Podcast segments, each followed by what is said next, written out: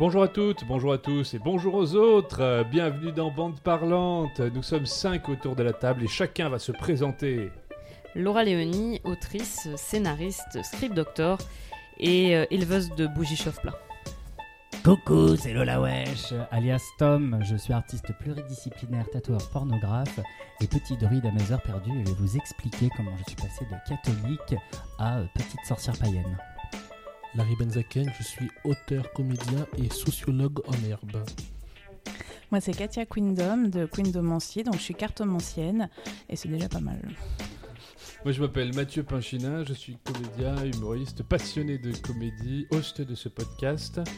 Et euh, voilà, tout simplement, c'est déjà pas mal aussi. Aujourd'hui, c'est un épisode sur un sujet qu'on a déjà un peu abordé l'an dernier dans plusieurs autres épisodes, toujours par un bout différent. Aujourd'hui, on a décidé d'en faire un épisode spécial. On va parler de spiritualité et ça s'appelle la spiritualité Maradona et Grinder. Mais avant de commencer, prenez 15 secondes pour vous abonner à ce podcast et nous suivre sur les différents réseaux sociaux. Les liens sont dans la description. Faites-le maintenant parce que après vous allez arriver chez vous, ou alors vous allez croiser quelqu'un ou je sais pas quoi d'autre qui va vous interrompre. Vous allez oublier. Alors faites-le dès maintenant parce que voilà, il faut nous mettre des étoiles, il faut nous envoyer des messages, il faut nous proposer les sujets. Bandeparlante at gmail.com, bandeparlante at gmail.com. Merci à tous. On démarre avec le petit quiz. Bande parlante. C'est parti. Et c'est parti, on démarre avec le petit quiz, le traditionnel petit quiz. Question numéro 1, c'est la numéro 1 d'ailleurs, euh, on a le droit de se tromper. Euh, dans l'hindouisme, il n'y a pas de fondateur et tout le monde s'en fout. Vrai ou faux? Dans l'hindouisme, il n'y a pas de fondateur C'est-à-dire qu'il y a personne qui, euh, qui- et tout le qui- monde s'en fout. qui a fondé la. Enfin, on reconnaît personne comme étant le fondateur de la religion, c'est ça, ouais, que tu veux ouais. dire Mais dans, nos- dans aucune religion d'ailleurs. Bah, Bah, Ça dépend, il y a des prophètes. Oui, non, c'est ça que tu veux dire, c'est qu'il y a oui, pas de Il n'y a pas de prophète il n'y a personne qui a fondé truc. Si, dans la Bible. euh, c'était là dans- un matin Le Nouveau Testament, par exemple, il a été écrit par euh, à peu près on sait qui, à savoir euh, Luc, euh, Matthieu, Pierre et pas Jean l'autre. Et euh, et autour de la figure de Jésus. Ah oui, non, d'accord, Il n'y a pas de figure euh, tutélaire en fait qui serait vue comme une. euh, C'est ça, il n'y a pas de fondateur, quoi. Il n'y a pas de, mo- de membre fondateur, il n'y a pas de carte de membre. Vous avez le droit de. de, de, de, de- de- Je sais vrai ou faux. Ah, Mettez-vous d'accord. Je dirais vrai, moi, Vrai, parce vrai, que. ouais. Ouais, vrai. Bah, c'est vrai, effectivement, c'est totalement vrai. Et, euh, et, et en fait, on, ça a été inspiré par les sages de l'époque. C'est une sorte de manière de vivre qui, qui s'est transmise de génération et qui s'est affinée de génération en génération. Et les, les plus anciennes traces de, de l'hindouisme, vous savez de quand elles datent, Non, à votre avis? Il y a très longtemps. Y Trop loin très dans ma longtemps. tête. Effectivement. Hum Trop loin dans ma tête. Ah, trop loin. Ah ouais, je- De Sur 3000 l'échelle de Michel Drucker, 5500 avant C'est ce, Jésus-Christ. que- c'est ce que j'allais dire. Voilà. 5 vies de Michel Drucker. Avant, après Elisabeth II. C'est ça à peu près. Question numéro 2. Il existe une religion appelée le discordianisme qui pense que le monde est érigé par... À vous de compléter. Le discordianisme, c'est une religion et qui pense que le monde est dirigé par... Les dinosaures. Non. Satan Par la Non. discorde, Ah ouais, quelque part. C'est, euh, par le chaos. Le chaos, exactement, par le chaos. Car Tout est chaos. chaos. Ouais, c'était un peu la- c'est Mylène Farmer. et C'est donc Mylène Dieu. Farmer, Voilà, la, CQFD. la déesse, voilà. Et d'ailleurs, euh, c'est une religion euh, dans laquelle tout le monde peut être pape et imprimer sa carte de pape. Tu tu peux te- Mais est-ce qu'on a imprimer ta- une mitre? Parce que moi j'ai toujours rêvé d'avoir une mitre et en fait ça se trouve pas. C'est très dur à trouver. C'est- C'est très cher. Bon, je suis sûr que sur Amazon, t'en Là, trouves là, une. t'as surtout une carte, genre carte de visite. Ah, dommage. Mais bon, c'est déjà ça. Euh, question numéro 3. Le film La vie de Brian des Monty Python a failli s'appeler Jésus-Christ, la soif de la gloire. Vrai ou faux? Je suis sûr que c'est vrai. Ouais, c'est vrai. J'aimerais bien que ce Euh, soit ouais. vrai. Et je pense qu'ils ont reculé parce qu'ils ont eu peur d'avoir justement on leur a les- censuré. Les, cathos sur le dos. Et ils ont quand même eu les cathos sur le dos parce que finalement, pourquoi pas? Moi je pense que ça pourrait être vrai, ouais. Alors? Aucune idée. Faut prendre des risques. Aucune idée. Ah, Larry est en Ah, pleine infection. Larry est en Puis un peu notre Brian à nous finalement. Euh, Non, je, je m'abstiens. Quel courage. Moi Mon je Dieu, dirais, quel ils s'en courage. lavent les mains, comme dirait. Eh bien, écoutez, c'est vrai, effectivement, Ah, c'est vrai. Mais alors, la, la raison que tu avances n'est pas tout à fait celle-là. C'est en fait, ils ont commencé à écrire à la base, ils voulaient écrire sur Jésus, la vie de Jésus, etc. Et ils se sont rendus compte, finalement, qu'ils n'avaient pas de, de décalage. ils avaient- Il n'y avait rien qu'ils avaient envie de parodier dans la vie de Jésus. Et qu'ils trouvaient même que les enseignements, à la base, étaient plutôt cool. Par contre, ils se sont vite rendus compte que ce qui posait problème, c'était toute la construction de la religion autour. Et c'est de ça dont ils ont voulu parler. Ils rendu compte que le problème c'était l'église. Et c'est ça, exactement. Et c'est pour ça, Bonne en fait, que, déduction. dont, dont ils ont. Très bonne et déduction. C'est pour ça que la- c'est la vie de Brian et que comment ils Ouais. ont construit un mouvement de croyance autour de Brian qui est né le même jour à la même heure. Et dans l'étape d'à côté que par rapport à Jésus. Voilà, c'est la petite histoire du film. Ah, N'hésitez pas à le voir, c'est formidable. 100 000 fidèles sont adeptes du rhodisme, une religion créée autour du plus grand joueur de cricket de tous les temps, Jonty Rhodes. Vrai ou faux? C'est sans doute vrai, parce que c'est très obscur le cricket. C'est un sport qui m'a toujours étrangement. Tu vois, je sais pas, il y a l'air d'avoir un truc un peu mystique, personne comprend les règles. Ça. Apparemment, il y a un vrai truc, c'est une blague, c'est un running gag dans pour les le coup, j'ai lu euh, un peu de la biographie de Jonty Rhodes, et c'est un Sud-Africain qui a fait un run-out le plus célèbre de l'histoire lors de la Coupe du Monde 92. Et euh, je ne sais pas ce que c'est un run-out, et j'ai lu tout le reste de la biographie, et je ne comprenais rien. Il y a un mot sur cinq que je ne comprenais pas. Tellement, en fait, c'est que des termes techniques qui me sont obscurs au possible. Ça doit être l'équivalent du, du home run au baseball lorsque la balle sort ouais. du. Il y a un truc de défense, d'attaque, de défense-défenseur euh, acharné. Enfin, c'est très- Tu connais le. Cricket. Ça, c'est la meilleure question, la meilleure à poser à quelqu'un je connais cricket Rockwell, moi, voilà, cricket. Rockwell, on a. Parce qu'on a tous cricket Rockwell. Euh, Tu Bah, connais non, je, crickets par exemple je connais pas euh, cricket. euh, Tu connais pas Cricket Rockwell Le cœur a ses raisons. Né, né, né, né. La plus grande journaliste euh, de- du cœur à ses raisons. Tu connais pas le cœur à ses raisons? Je Larry, sais on va faire une soirée, Là, il va falloir que. Ah là, ouais. là, pour le coup, nous. nous Excusez-nous, on fait une pause dans ce On fera peut-être un épisode sur le cœur à ses raisons. hein. Larry, Larry. Benzaken ne connaît pas Le cœur à ses raisons. Ne connais pas Marc Ah, Labrèche. en fait, c'est une série, c'est euh, une sorte de sitcom américaine, euh, euh, canadienne, pardon, euh, québécoise exactement. Marc Labrèche, qui est un acteur incroyable, Qui est Chabat. Qui le. Alain Chabat local, et qui est euh, une sorte de parodie des euh, Des Feux de soap l'amour. opéras, des feux de l'amour et ce genre de choses. D'accord. Et ça joue incroyablement euh, bien. Ils font semblant de pas avoir de budget. Voilà. que plusieurs comédiens vont jouer. Un comédien va jouer plusieurs personnages, donc ils ont tous des frères jumeaux et des sœurs jumelles. Ah, c'est trop ça, drôle. D'accord. euh, Il y a trois saisons, je crois. Quatre peut-être. Trois, et trois ou quatre. Et c'est euh, ouais, c'est extrêmement drôle. C'est sûr que tu connais déjà les blagues, mais que t'as pas la ref de base Oui. en fait. C'est certain. Ah, ah, bah, genre, vous connaissez tous là Ah oui, oui, ah, mais oui. Ah mais je pense que tous les gens désert. qui nous écoutent, Ça a euh, 15, 20 dites-le nous en hein. commentaire, mais Ah ouais, c'est ça. Ça a bien on fera un 15 ans, sondage ouais. sur le compte Insta. Euh, je pense que tout le monde connaît. D'accord, sûr voilà, que te c'est montre une certain, en image fait, ou un ouais, mème et ouais, tu vas tu vas faire, dire, Ah mais oui. c'était ça. D'accord. Ouais. Donc revenons à la question 100 000 fidèles adeptes du rhodisme. Allez, moi je c'est dis vrai, vrai, je c'est dis vrai parce que why not? Pourquoi pas? C'est pas un plus mauvais prophète. Mais en fait, que- j'ai pas compris la question. C'est que Est-ce que c'est vrai ou faux que 100 000 personnes sont adeptes du rhodisme, une religion créée autour du plus grand joueur de cricket de tous les temps, qui s'appelle Gentil Rhode, Rhode, rhodisme. vu qu'on a créé une religion autour de Mylène Farmer, je pense que c'est vrai. Bah Je vais ouais. espérer que ce soit faux, perso. voilà, je vais espérer que ce soit faux. Ou alors c'est une nuance. C'est genre que c'est pas une religion. c'est Parce que des fois il fait des fourberies. Donc genre c'est pas une religion, mais c'est Un euh, culte. un groupe associatif. C'est une Un secte. groupe obscur. Ouais, c'est un fan, un club quoi. C'est des mecs qui Là, sacrifient c'est vraiment une religion. Avec Bon, deux, bah, allez, jours, on euh, va deux dire, jours je fériés. sais pas. Voilà. Ah ouais Il y a Ah deux ouais. jours fériés. Alors c'est vrai ou c'est faux? Allez, Bah, vrai, ouais. Bah, du coup, vrai. Eh bah c'est faux. Ah. Non, en fait c'est faux. quand. Euh, c'est pas Gentil Rhode, mais il y a effectivement une religion qui a été créée autour de quelqu'un d'autre. Mylène Euh, Farmer. À votre prince euh, un, autre foot- un autre footballeur. Euh, J'ai un peu vendu la mèche. Euh, Ah, Un à- footballeur Pelé, Maradona. Maradona. Maradona. Bah oui. Maradona. Ah mais oui, Oui. c'est vrai. Ce qu'on mais appelle le C'est maradonisme. incroyable. À Naples, en fait, dans tous les boutiques, il y a Jésus et Maradona au Ah mur. bah oui, Ou alors la normal. Vierge et Maradona. Mais Maradona est partout, Ouais. avec soit la Vierge, soit Jésus, soit les trois. Il y a 100 000 C'est adeptes, assez 100 000 impressionnant. fidèles adeptes du maradonisme. Et il y a deux jours fériés, le jour de Sa naissance et le jour de sa mort. naissance. Non, le jour de sa naissance et le jour de la main de Dieu. C'est voilà. Le, le Noël et la Pâque. Alors on explique que Ah la bon main de Dieu, c'est cette fois où il avait mis un but apparemment avec la main Oui, et oui. que- oui. et qu'il avait dit non non, j'ai pas mis la main, c'était la main de Dieu. Mais- une- En plus, c'est extraordinaire parce que à, ce, à ce même match contre l'Angleterre, il a mis un des plus beaux buts de l'histoire. Il a dribblé 8 joueurs, il a effacé le goal et il a marqué. Et on retient de ce jour ce malencontreux but de la main, tandis que juste avant, il avait mis le but le plus extraordinaire de tous les temps. Mais c'est parce qu'il a eu cette formule sublime. La main de Dieu, c'est génial. c'est tellement un gros fuck, ça veut tellement dire. C'est trop ouf. tard, démerdez-vous quoi. Il existe, un, question numéro 5, il existe un mouvement appelé l'apathéisme, apathéisme, qui consiste à s'en foutre. C'est-à-dire qu'ils sont ni athées, ni agnostiques, ni croyants. En fait, ils s'en foutent. Et le jour où Dieu arrivera et se révélera à nous, C'est de ils, ont- ils lui feront un doigt et diront en fait, euh, on s'en fout. Parce que le concept. J'espère que ça J'aime existe. beaucoup. J'aime beaucoup. Au- aucun rapport avec Judas Pato. Je n'ai aucun rapport avec Ni Jean-Michel Apathy. Ni avec Jean-Michel Apathy. Non, c'est euh, voilà. tout ça est vrai. Tout ce que je vous dis là Ah, est vrai. c'est parce vrai que la Ah question c'est pas un vrai ou faux, ça c'est une vraie information. Ah bah je vais me reconvertir. Et, euh, et en fait, il, il considère que l'être humain n'a pas besoin d'une divinité et euh, peut se débrouiller tout seul. d'où le l'apathéisme. Et en fait, ils se réunissent une fois par an pour faire une chose. Quoi donc? S'en foutre Rien. c'est génial. Alors qui est ok pour qu'on s'en foute tous Alors- jeudi en 15 En fait, ils pense font, non, ils font quelque chose de très, très concret.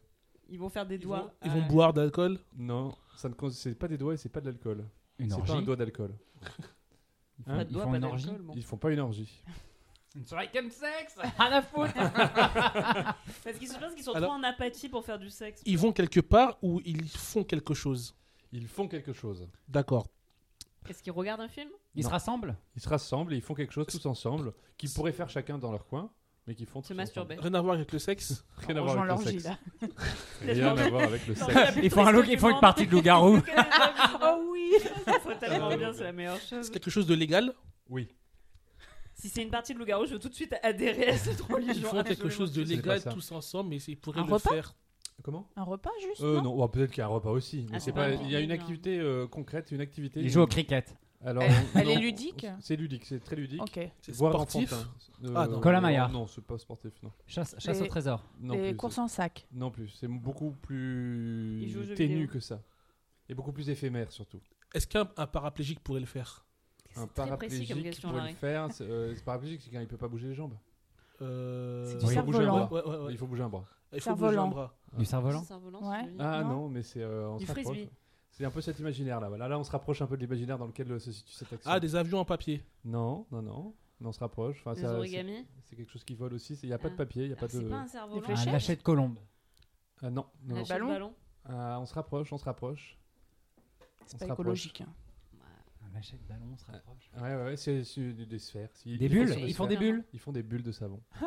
Une C'est fois par an, Woodstock en fait. Ils se C'est réunissent écologique. C'est Woodstock. pour faire des bulles de Avec savon. beaucoup moins de sexe. Parce que C'est- quand même, euh, L'apathéisme. Question numéro 6, l'avant-dernière question. Selon les Grecs, la voie lactée est une giclée de lait sortie du sein d'Héra. Vrai ou faux? Alors je pense que c'est vrai, mais je ne sais pas si c'est Hera. Eh bien. euh, Ah non, c'est une giclée de sperme sortie de la bite de Poséidon. Oh là, oh là Ça y est. Larry, Larry se réveille. Moi, je m'arrête à gicler, ça me dégue. Perso, peu importe d'où ça sort, ça me dégue. Voilà, non, tout le mais monde parce que déjà, le- les- je sais que je croyais que c'était un l'écume chocolat. de la mer, c'est les- c'est le sperme de Chronos qui a été euh, châtré. Non, et c'est c'est les ce qui- sirènes qui sont mortes. Et c'est ce qui va faire que As- Aphrodite naît des couilles de Chronos jetées dans la mer. Ça, c'est vrai. Mais la Voie lactée, je sais pas si c'est pas une de l'époque de Chronos aussi. Genre, c'est pas euh, Gaïa ou. Alors, vrai ou faux? Moi, je dirais pas que c'est Hera. Ça me paraît bizarre que ça soit Hera. Vrai ou faux, les autres? Même si c'est la déesse du foyer et tout, mais je sais pas. J'ai envie de dire faux parce que c'est quand Ouais, même, mais- euh, Moi, je suis, j'ai pas de personnalité, faux. Je pense que c'est pas Hera. Je pense que c'est une- un truc avec une déesse, mais je pense c'est pas sûr que ce soit Hera. Eh Ouais, ben, c'est. D'accord que Hera, c'est. Non, non, non. Non, non, non. Exactement. latin. C'est tout Ça, à c'est les fait ça. Romains, ça. C'est Euh, tout parce qu'ils à parlent fait latin. ça. Euh, non, c'est vrai. C'est Ah, vrai. c'est vrai, c'est Eh ouais. Ah bah, c'est tu vois, une j'ai- euh, giclée de lait sortie du sein d'Héra. Bah Voilà. écoute. Selon les Grecs, en tout cas. Selon les astronomes, c'est autre chose. Question numéro 7, la dernière. Il existe une église un poil satirique, disons-le, qui a été créée en réaction au mouvement pro-life aux États-Unis, qui s'appelle l'euthanasisme, et qui est basée sur quatre piliers. Lesquels? Alors, euh, c'est. Voilà, c'est. Quatre Alors- piliers. Liberté à mourir dignement? Euh, non, euh, euh, le suicide. Il y a, on va dire, voilà. suicide On a le Ok. suicide, tout simplement. Déjà, ça fait un. Et on est dans ce thème- L'avortement? L'avortement, ça fait deux. La contraception? Euh, Enfin, une, une sorte. J'allais dire, euh, moi, euh, que la sodomie. La sodomie, Ah, effectivement, ah, ça fait trois. Joli. Et euh, il en manque un quatrième. C'est le plus compliqué à trouver, mais euh, allez-y, hein, posez la question. On est, dans le, on est dans le thème. Il y a que toi qui n'as pas trouvé. la peine. Dark Vador. D'accord. ça, ça aurait tellement bien si. L'homosexualité J'arrive à trouver. Euh, non, en Mylène fait, Farmer. alors, le quatrième, c'est le seul qui est interdit par la loi. le la meurtre. drogue? Le non et non. Parce que l'avortement, le suicide et la sodomie ne sont pas interdits par la loi, en France en tout cas. Ouais, ça doit dépendre des États Ça aux doit- ça États-Unis. dépend à des- pays. Celui-là, il où est c'est pas, il est pas, voilà, mais on est dans le thème, euh, un, un- un interdit euh, viscéral qui fait très mauvais d'ailleurs. Je vous donne un indice. De pas se laver? Non, Manger des morts. Exactement. Oh, La- le cannibalisme. le cannibalisme. Ah, le cannibalisme, dégue. mais juste avec des gens euh, décédés déjà. On n'a pas le droit de tuer Ah, pour. ça voilà. me- On mange pas des gens vivants. Ah, C'est mais absolument c'est- horrible. C'est ce qu'on appelle un buffet froid. Mais rien, rien que l'idée, je pourrais vomir. Genre là, vraiment. C'est voilà. Mais en fait, c'est les quatre piliers. Donc, c'est une religion qui a été créée en, en contestation des, des mouvements pro-life.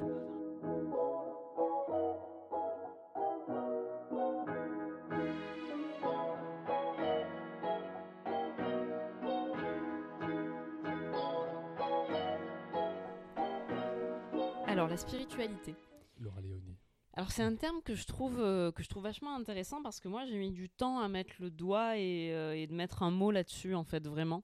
Mais je pense que c'est une notion qui a toujours été un peu présente dans ma vie, qui a toujours un peu flotté. Euh, moi à la base je suis vraiment née en cohabitation pour ce qui est de- du sentiment religieux, c'est-à-dire qu'il y avait la famille de ma mère qui était des communistes. Avec un grand, moi j'ai vraiment eu un Quelle religion, euh, qui- communisme Une belle religion. J'ai quand même un grand-père qui disait euh, vivement la, la, la révolution prolétarienne, je sais déjà à quel arbre je vais pendre le curé. Donc une personne plutôt anticléricale, hein. ne, ne nous le cachons pas, une personne peu à l'aise avec tout ce qui est église et tout. Moi de mon côté je suis pas baptisée du coup.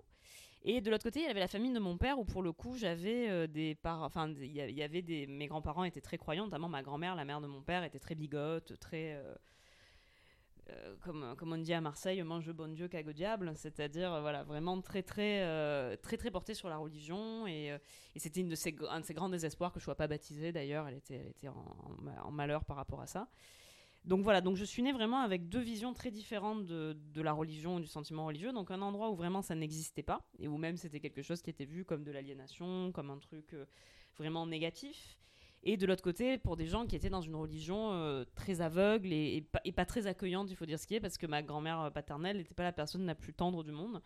Et elle te donnait pas follement envie de courir dans les bras de Jésus, pour, euh, pour, voilà, pour, pour, résumer, pour résumer la chose. Ça avait quand même l'air. Voilà, ça avait quand même l'air d'être globalement un dieu qui était euh, assez intransigeant, assez punitif, assez négatif. Donc ça me, je trouvais pas ça folichon de base. Et j'ai pas eu beaucoup de voilà donc la question du paradis tout ça. Moi j'étais un peu partie du principe gamine que tout ça n'existait pas et qu'il n'y avait pas vraiment. J'ai déjà dû raconter à, ce micro la conversation que j'avais eue sur la mort et sur le paradis avec mon grand-père. Où une fois je demande donc à mon grand-père communiste, mais ça existe euh, le paradis? Et mon grand-père qui me dit, tu penses que quand un chien il meurt, il va au paradis? Là je réfléchis, je dis, bah non, euh, il meurt quoi. Et il m'a dit, tu penses que s'il y a, il me dit, et s'il n'y a pas de paradis pour les chiens, pourquoi y pourquoi il y aurait un paradis pour les hommes? Voilà, euh, c'est QFD. Ce à quoi j'ai dit, ok, très bien. Donc en fait, euh, il n'y a pas de paradis, puisqu'il n'y a pas de paradis pour les chiens, il n'y a pas de paradis pour nous non plus. Et ça a été la plus grosse, je pense, conversation euh, basée sur la religion que j'ai eue à cette époque-là. Et en grandissant, en fait, du coup, je me suis forgé une identité qui était un peu, en fait, euh, je m'en rends compte, euh, prise entre ces deux réalités-là. Donc d'un côté, pas une croyance en Dieu, dans l'au-delà, ça c'était quelque chose avec lequel j'ai pas grandi, j'ai pas tellement eu de, de croyances autour de ça. Mais par contre, euh, en sachant que voilà, mes deux familles sont corses, le catholicisme du coup de ma grand-mère était un catholicisme très méditerranéen, et par nature, le catholicisme méditerranéen est superstitieux. Donc j'étais pas religieuse, mais j'ai toujours été superstitieuse par énormément d'aspects. D'abord, je sais que je suis quelqu'un qui se signe beaucoup. Parce que c'est un geste que j'ai toujours vu euh, mon père faire, que j'ai toujours vu mes grands-parents faire. Mon grand-père qui savait que j'étais pas baptisée, donc le père de mon père m'avait toujours dit moi j'ai qu'une demande, c'est que quand tu rentres dans une église, tu te signes.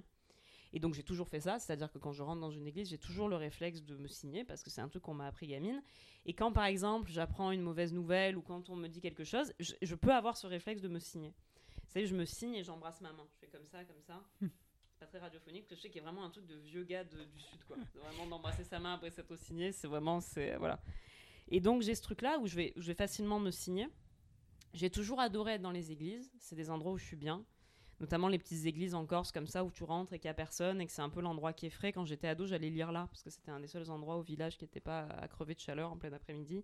Donc j'ai quand même une tendresse pour les, euh, pour les lieux de voilà pour les églises. Je sais que je suis quelqu'un qui est facilement mettre des bougies aussi quand je rentre dans une église, mettre des bougies pour mes proches, avoir ce truc-là et tout. Les cierges. et voilà des cierges. Et à côté de ça bah, tu vois moi je dis des bougies. Parce que Ouais, globalement pour moi c'est des bougies. Ça reste des bougies. C'est pas Ouais. parce qu'on a passé la, la- c'est des bougies. C'est à dire j'ai des chauffe-plats désolé quand je vais à Saint-Sulpice c'est des chauffe-plats j'ai exactement les mêmes dans mon placard. Donc je veux bien croire qu'il y a un curé qui a mis la main dessus mais c'est des chauffe-plats on va pas se Non, c'est pas des enfants, c'est des pas- bougies. ouais, déjà quand tu touches les bougies c'est le moins problématique. S'il vous plaît ne touchez que les bougies. Vraiment ça serait plus simple pour tout le monde hein, voilà donc du coup, j'ai ce rapport un peu bizarre où d'un côté, il n'y a pas d'ancrage dans la religion, mais d'un côté, j'ai des trucs de superstition, quoi. Et qui pour moi sont très liés. Je trouve que le catholicisme euh, méditerranéen, c'est vraiment un catholicisme très païen. Et je pense que tu vas parler de la Bretagne dans pas longtemps. Et je pense que là-dessus, on se tient la main joyeusement, la Bretagne et la Corse. Il y a vraiment un côté où en fait, c'est là, tu sens que la religion euh, catholique dans ces contrées-là est vachement mêlée de paganisme et du coup a un aspect très superstitieux et notamment par rapport au rapport au, au, au saint et aux saintes. Bah, c'est quoi, comme en Bretagne Complètement. Et donc, du coup, moi, notamment, il y a une sainte qui a toujours été très présente dans ma vie parce qu'à chaque fois que j'avais un examen, ma mère allait mettre des bougies euh, pour cette sainte, que, qu'on m'a offert une médaille que j'ai toujours d'ailleurs. C'est Sainte Rita. Sainte Rita, c'est la sainte patronne des causes désespérées. En tout cas, moi, c'est toujours ce qu'on m'a dit. Pourquoi ma mère allait mettre des bougies à Sainte Rita dès qu'il m'arrivait quelque chose? Ça, c'est entre elle et elle. Maman, tu nous expliqueras. Mais en tout cas, je sais que Sainte Rita, ça a toujours été, euh, ça a toujours été une, sainte qui a été très présente dans ma famille, qui est très présente en Corse. Euh, Sainte Rita, les Corses, c'est voilà, une sainte qui est vachement, euh, qui est vachement importante dans la culture corse, qui a toujours été une, sainte importante dans la famille, euh, dans la famille de ma mère. Et notamment, moi, j'ai eu une grande tante qui tenait un hôtel de passe, et c'était, moi, on m'a toujours dit aussi que c'était la, sainte patronne des prostituées, que c'était, il y avait donc, donc c'est par exemple cette sainte qui a une place très importante dans ma famille. Mais pareil, le rapport que j'ai à ça finalement, il est assez. Moi, j'appelais ça superstitieux jusqu'il y, a- pas très longtemps. Et donc, pendant longtemps, moi, je me suis considérée comme un peu euh, perdue par rapport à ça. Parce que je me sentais pas religieuse et je me sentais pas en même temps non plus complètement détachée de toute croyance ou de, de tout rituel. euh. Et en fait, c'est un jour une amie qui m'a dit en fait, c'est le propre de la spiritualité.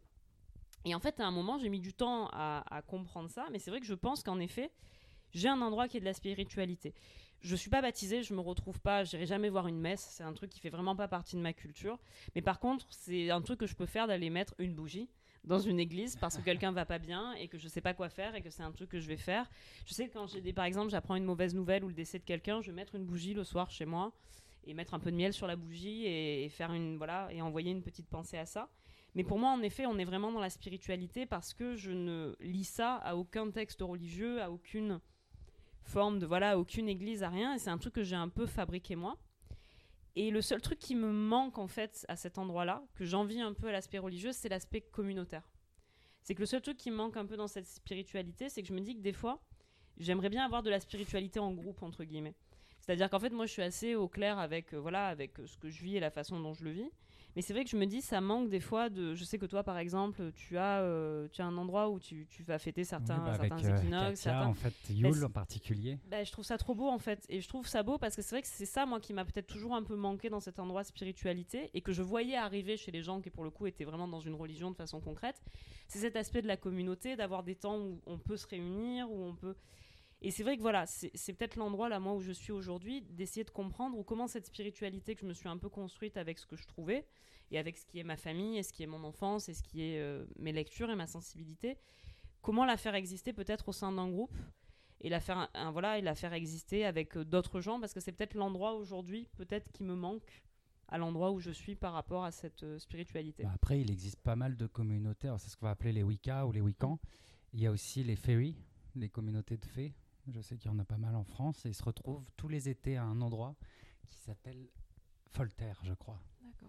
Et ça, c'est que en, entre fées où tu as euh, accès. euh, Mhm. c'est, ils ont une espèce de réseaux sociaux pour être un peu tranquille, euh, pour, pour pas avoir de, euh, de, de mauvaises ondes, de mauvaises personnes, entre guillemets. Ils sont vraiment dans ce truc proche de la nature, se connecter, euh, euh, des rituels, euh, se réapproprier aussi ben, euh, les cultes païens ou, ou Oui. retransformer les cultes religieux par rapport à ce qu'ils ressentent en eux.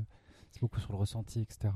Ouais. Et du coup, c'est voilà, l'endroit où moi j'en suis par rapport à ma propre spiritu- spiritualité. Donc, un espèce de mélange entre le catholicisme, mes origines corses, euh, Bernard Lavillier et, euh, et beaucoup, et beaucoup, beaucoup, beaucoup de lectures. Et, Beaucoup et- de choses à dire sur Bernard Lavillier, hors antenne. et beaucoup, et beaucoup de cartes de tarot un peu partout dans ma maison. Et voilà, et euh, donc ça c'est l'endroit où je suis aujourd'hui. Et donc j'ai beaucoup réfléchi à qu'est-ce que je pourrais proposer comme, euh, comme objet culturel euh, dans ce lien-là. Parce que très honnêtement, moi aujourd'hui, c'est quelque chose qui est encore très nouveau pour moi d'avoir accepté cet endroit-là de spiritualité. C'est quelque chose qui est encore beaucoup en recherche chez moi. Donc du coup, je vais vous parler un peu de, je vais vous parler de deux bouquins La Bible et le Capital. Exactement, le capital. Non, lisez le capital. Non, le capital, c'est très dur à lire. Lisez le manifeste du Parti communiste, c'est plus facile pour commencer. Oui. Mais oui, lisez, euh, lisez les auteurs communistes, lisez les auteurs anarchistes aussi, c'est très intéressant. Lisez ça, lisez Noam Chomsky. Noam Chomsky, voilà, si vous voulez euh, quelqu'un qui pourrait avoir, qui pourrait être l'objet d'une fête religieuse. Noam Chomsky, c'est pas mal. Mais non, dans les trucs que je voulais vous conseiller, du coup, c'est des bouquins qui ont un peu émaillé ma vie et qui ont été des réflexions, et c'est aussi un lieu. D'abord, je voulais vous, donc vous, vous conseiller un lieu. C'est une église à Paris, c'est Saint-Sulpice. Voilà. Moi, Saint-Sulpice, c'est une église que j'aime beaucoup. Euh, encore une fois, où je vais un peu euh, en promenade, parce que globalement, encore une fois, je, je suis pas, suis pas connectée à ça plus que ça, mais c'est un endroit que j'aime bien. C'est une église qui est très grande et qui est assez tranquille. Il n'y a jamais trop de monde à Saint-Sulpice. Et en plus, si vous y allez, vous pourrez voir euh, une très belle, une très belle toile de Delacroix, qui est Jacob luttant contre l'ange. et qui est dans une des chapelles de Saint-Sulpice. Et en plus, vous n'êtes pas loin du musée de la Croix, donc moi je, peux vous conseiller comme pour un après-midi, euh, plutôt un après-midi ensoleillé si vous en trouvez, parce que le musée de la Croix, il y a un jardin. Mais d'aller à Saint-Sulpice, de faire le tour de Saint-Sulpice, d'aller voir ce qu'il y a de Delacroix à Saint-Sulpice, et après d'aller euh, finir la journée au musée de la Croix. Donc je peux vous proposer ça, voilà. Une petite église, une petite église, non, c'est une église énorme, une église énorme à aller voir, un peu sympa, suivie d'un musée. Et euh, après, dans les livres que je voulais vous conseiller, moi, quand justement je me posais des questions par rapport à mon rapport à la religion, j'avais lu quand j'étais euh, quand j'étais jeune adulte, donc vers la vingtaine, Le génie du christianisme de Chateaubriand. Alors si, si vous avez euh, jamais lu encore en breton, hein, décidément toujours, on en revient toujours à la Bretonie. Je l'aime trop. Alors c'est génial, Chateaubriand, c'est magnifique. Après, si vous avez jamais lu Chateaubriand, je vous conseille pas de commencer par le génie du christianisme parce qu'il faut quand même avoir envie. C'est quand même un essai assez costaud sur pourquoi. Alors un peu le, le- le- le concept en plus c'est quand même très prosélyte. C'est un peu pourquoi le catholicisme c'est vraiment génial. C'est vraiment la plus belle des religions. Euh, c'est basé sur le fait que Chateaubriand, il y a tout un truc où en fait, euh, il y a cette phrase très connue dans, le- dans, dans les Mémoires d'outre-tombe où Chateaubriand dit j'ai pleuré, j'ai cru. Et Chateaubriand, il a eu la révélation. Il fait partie de ces gens que en fait d'un coup il s'est mis devant une statue de Jésus et puis waouh, ça a fait ça, ça a tourné à 360 et d'un coup il a, il a, il a compris qu'il était euh, catholique. Moi, j'ai vu beaucoup de statues de Jésus, j'ai jamais eu ça. Je suis très, détru- je suis très déçu. Peut-être qu'il faut que je prenne des champis, je sais pas. Peut-être qu'il y a tout un- peut-être qu'il y a des produits à prendre pour avoir ça. Moi, ça ne m'est jamais arrivé. Euh, donc, mais le génie du christianisme, c'est un bouquin qui est très intéressant parce qu'en fait, il arrive à un moment où il y a eu euh, la Révolution française, où il y a eu euh, les, philosophes des Lumières, et c'est une façon très politique et très maligne de Chateaubriand d'essayer de remettre un peu le christianisme au, goût du jour. Donc c'est un bouquin qui est intéressant parce qu'il est le reflet d'une période historique qui est ce moment où l'Église avait perdu beaucoup de pouvoir avec la Révolution française et avant ça avec la, la philosophie des Lumières. Et Chateaubriand se fait un peu le fer de lance de comment on va re-rendre ça cool. Euh, le christianisme coule à nouveau, ça aurait pu, euh, ça aurait pu s'appeler. Et c'est vraiment cet aspect-là. Et pour le coup, du coup, outre la beauté de la langue de Chateaubriand, c'est très intéressant parce que politiquement, ça raconte quelque chose sur une époque qui est euh, intéressant. Le deuxième livre que je vais vous conseiller, c'est d'un auteur qui s'appelle Huysmans et ça s'appelle Là-bas. Euh, voilà, je vous le conseille. Déjà, je vous conseille de lire Huysmans, qui est un auteur qui fait partie des, des- de- du courant qu'on appelle décadent. Donc voilà, si vous aimez la décadence, lisez les auteurs décadents. Pourquoi tu me regardes quand tu dis Parce décadence c'est merveilleux. Parce que je sais que nous sommes, nous des gens. Hein Là-bas, ben, Là-bas, en fait, ça raconte. Donc, c'est un bouquin qui raconte, en fait, qui parle d'un groupe d'amis. Donc, il y a trois, euh, trois personnages masculins qui se retrouvent euh, tous les soirs, pour, enfin, tous les, je crois, tous les dimanches soirs, pour aller manger chez le dernier sonneur de cloches de Paris, qui graisse ses cloches pour pas qu'elles se fendent dans la nuit parisienne. Et ces trois personnes, donc, sont des, sont des, sont des philosophes, des intellectuels. Et en fait, ils ont en commun le fait de regretter le Moyen Âge. C'est des gens qui vivent dans le regret d'une époque passée. Eux, ils sont en pleine crise boulangiste, euh, donc c'est vraiment un moment où la France est un peu pris dans des crises politiques diverses et variées. Ils sont trois personnes qui ont un fort regret de l'époque euh, du, du- du Moyen Âge. C'était mieux avant, voilà. c'est ça. C'est ça qui est génial, c'est que c'est vraiment le c'était mieux avant, mais euh, porté à une Mais autre avant. époque. Mais avant, Avant. avant. Est-ce que le... et c'est très bien écrit. Ce qui montre bien que le c'était mieux avant était mieux avant. C'était vraiment, vraiment mieux, mieux avant. Et donc, en fait, ce qui est intéressant, par contre, c'est que dans ces trois personnages, il y en a un qui va décider de d'écrire un bouquin sur le satanisme, en fait, et qui veut se poser la question est-ce qu'il y a encore des, satanistes à Paris euh, à notre époque? Et donc, il va aller explorer les milieux du, voilà, les milieux comme ça euh, satanistes dans, dans le Paris, euh, dans le Paris de 1800. Et ce qui est très intéressant, c'est qu'en parallèle de ça, il écrit aussi un roman sur Gilles de Ré qu'on considère être euh, voilà une personnalité sataniste. Et donc c'est toute une espèce de truc où ce gars va essayer de redécouvrir euh, qu'est-ce que qu'est-ce qu'adorait Satan à l'époque qui est la sienne ou qui lui semble être une époque qui pourtant n'est plus du tout en lien avec ça d'aucune manière. Et il va croiser toutes sortes de personnages assez fascinants dont notamment le le chanoine d'Ocre qui est un religieux qui s'est fait tatouer le Christ sous le pied pour le fouler du pied à chaque pas. Donc il y a plein de personnages comme ça, très haut en couleur, c'est le, c'est le courant décadent. Et c'est un roman assez court, assez facile à lire et qui peut être une belle introduction à l'auteur qui est Huysmans.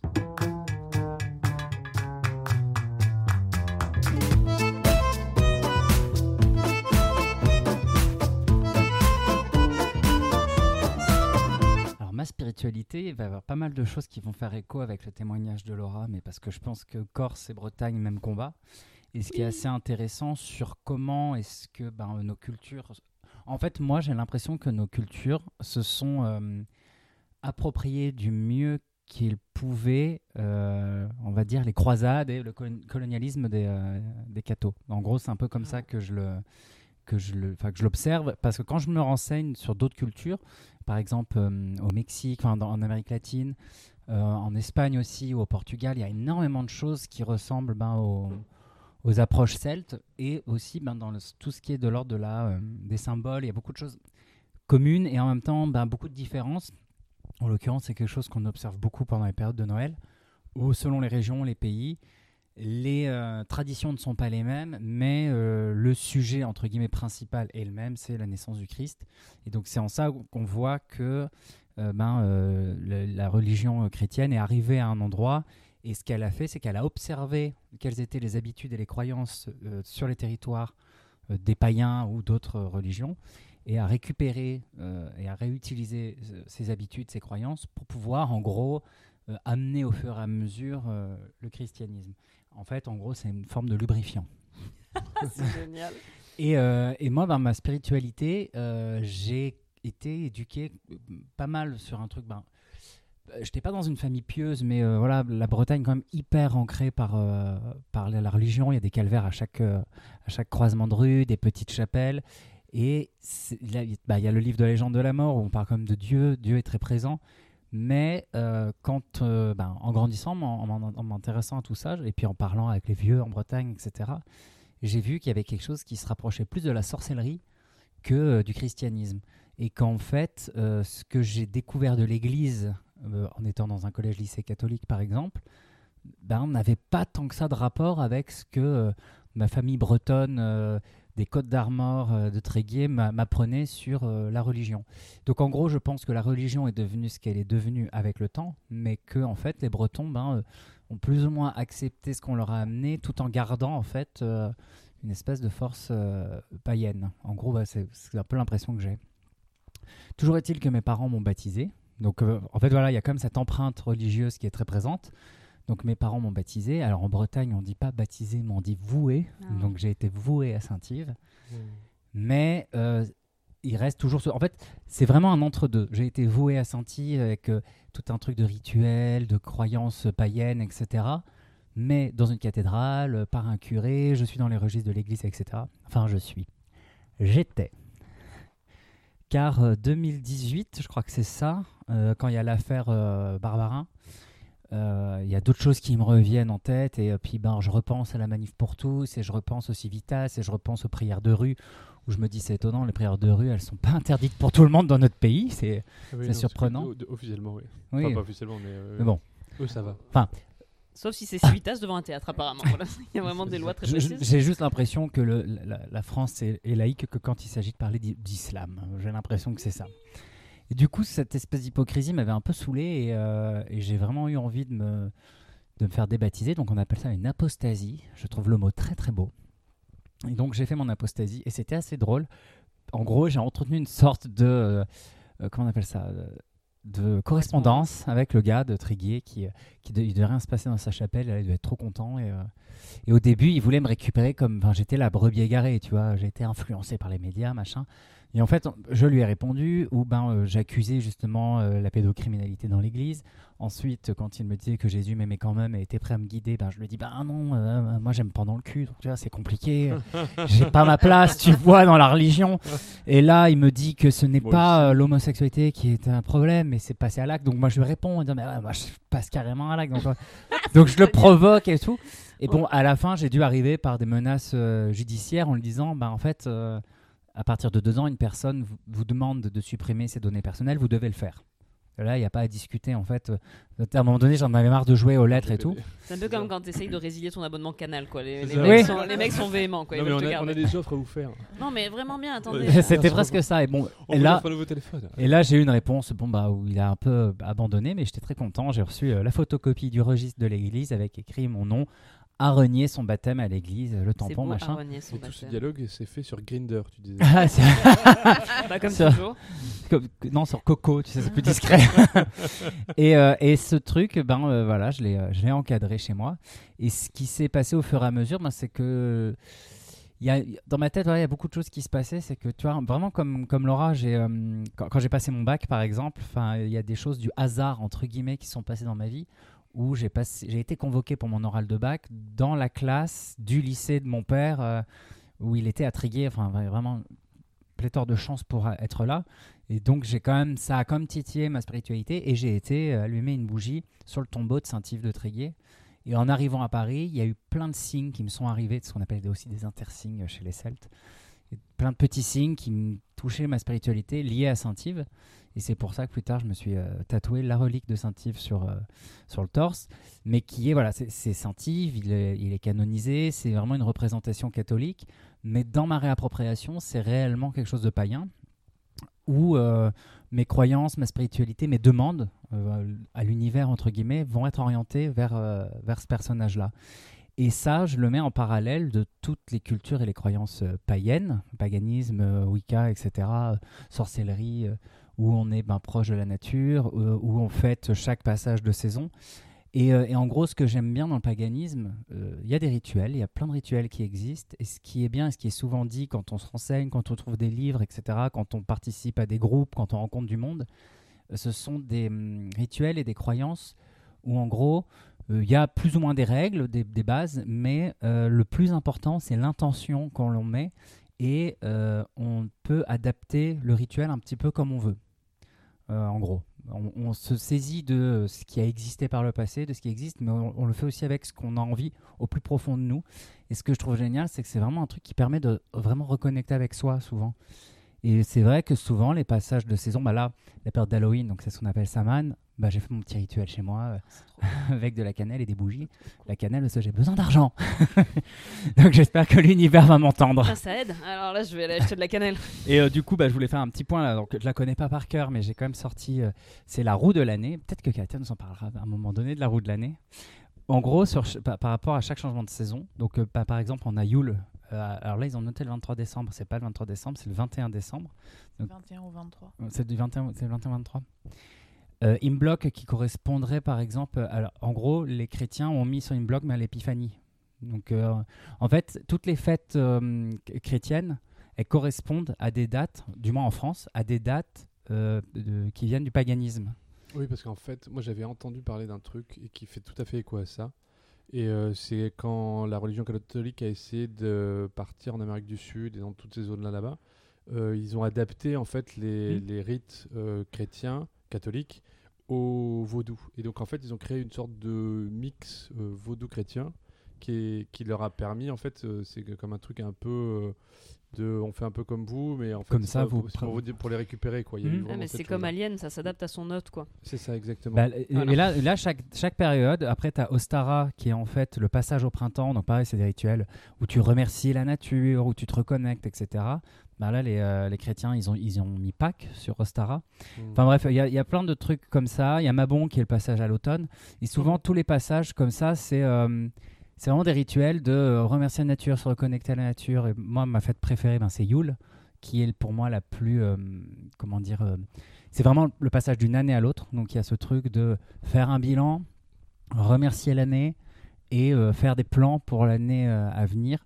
Et peut-être que j'en parlerai plus longtemps si un jour on fait un épisode de Noël, parce que ben, Noël, c'est la fête qui a remplacé Yule. Et par exemple, ben, l'arbre de Noël, initialement, ça vient de Yule. Et c'est vraiment ce truc de remercier la nature en décorant un arbre, etc. Et donc ta recommandation culturelle? Et ma recommandation culturelle, c'est un grimoire. Euh, un petit grimoire. Alors, il y a un livre qui s'appelle L'Agrippa. Euh, historiquement, c'est L'Agrippa, le grimoire des anciens bretons. Euh, Il y a le livre L'Agrippa qui raconte un peu l'histoire de ce, de ce grimoire que j'ai aussi à la maison. Et là, j'ai ramené une édition du grimoire. Donc, c'est euh, des petites. C'est des, des petites formules. Alors, c'est en fonction des jours, du mois, euh, de comment est euh, le- la carte euh, astrale, etc. Et moi, j'avais ouvert une page euh, sur un- une petite, enfin, un petit texte qu'on peut lire Secrets occultes pour l'amour. Le premier vendredi de la lune, achetez sans marchander un ruban rouge d'une demi-aune. Au nom de la personne que vous aimez, faites un nœud en lac d'amour et ne le serrez pas. Mais dites le pater noster jusqu'à in tantantinomem et au lieu de dire sed libera no amalo, vous direz ludea lude ludeo. Bref, il y a plein de petits Oh, trucs comme ça. Et on voit qu'il y a ben, euh, dedans des, des trucs emprunts aussi euh, du christianisme. Moi, j'ai une question. euh, tu es tatoueur? Oui. et tu disais tout à l'heure que tu t'étais fait euh, tatouer euh, la relique de Saint-Yves sur le torse. Est-ce que pour toi, le tatouage, tu y vois quelque chose de spirituel? Que c'est quelque chose que tu fais et sur toi et sur les autres comme un acte qui est lié pour toi à une forme de spiritualité? Alors, ça dépend complètement, mais ça va dépendre. ben, moi, quand je me fais tatouer, je, prends- je pense que la plupart de- des tatouages que j'ai sur moi, euh, intimement, en moi, il y a un truc d'ordre euh, de rite, de passage à quelque chose. Quand je le fais à quelqu'un, ça dépend complètement de la demande de la personne et de l'intention qu'a la personne. Euh, on en parle avant et en fonction de pourquoi elle fait son tatouage, ben, je peux me mettre. Mais c'est drôle que tu dises ça parce que j'avais fait un tatouage. Il y, a, il y a le film sur YouTube. Alors, le réalisateur du film, c'est Claudius Pan. Donc, bisous Claudius Pan euh, si tu écoutes le podcast. Euh, avec son amoureux de l'époque, on a fait un film. Bon, alors, c'est. Euh, en termes d'hygiène, c'est complètement interdit, mais bon, c'était pour les besoins du film. Claudius a dessiné des symboles un petit peu ésotériques sur le dos de, son partenaire, et moi, je suis venu tatouer ensuite par-dessus, et Claudius a filmé ce truc. Et en fait, il s'est un peu passé quelque chose. euh, Enfin, j'ai trouvé qu'en termes d'énergie, il se passait quelque chose ce jour-là. On était vraiment tous les trois dans un truc euh, très ritualisé, et, ça peut avoir cette puissance-là quelque part.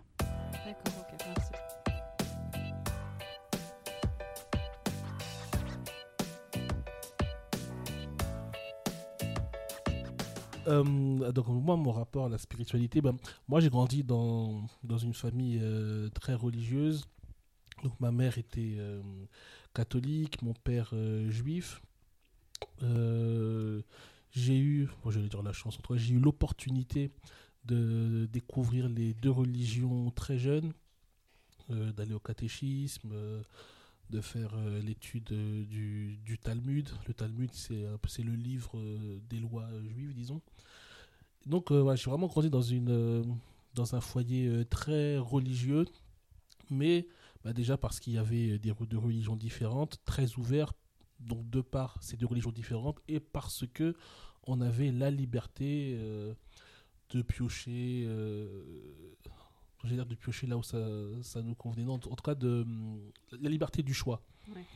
de, de la religion que, que nous allions euh, pratiquer, mon, mon frère et moi. Euh, moi, la, la religion a une place, a toujours une place importante dans ma vie, plus aujourd'hui, enfin, qui s'est accentuée à partir du moment où je suis devenu père. Euh, parce qu'il y, a une phrase dans le judaïsme que, qui, que j'aime beaucoup qui est euh, on doit euh, offrir deux choses à ses enfants des, ses racines et des ailes. Et c'est une phrase que, que, que, que j'aime beaucoup et que j'ai vraiment. France 3. ça. C'est une émission, oui. C'était- oui, c'est- oui. Crevons l'abcès, c'était aussi une émission des ailes, Ah, qui était assez sympa en plus, mais euh, ils ont Avant- tout avant aux Juifs, on le Thalassa. savait. Voilà, C'était avant Thalassa. euh, c'était le même genre. Georges Pernou, non, c'est ça? Ouais, c'est ça. ouais. Ouais. Georges Pernou.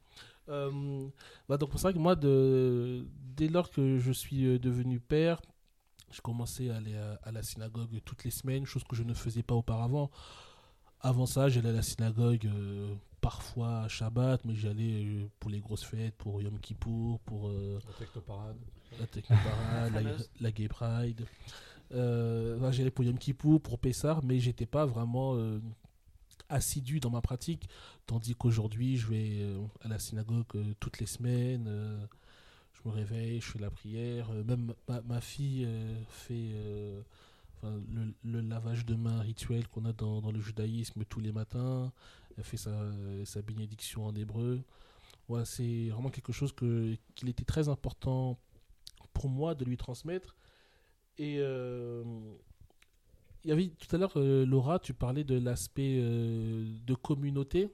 Et c'est vrai que c'est quelque chose qui, qui me plaisait aussi beaucoup dans ma pratique du judaïsme lorsque j'étais jeune, mais euh, que je perçois encore plus bah, déjà dans la synagogue que je fréquente, qui est une synagogue vraiment formidable.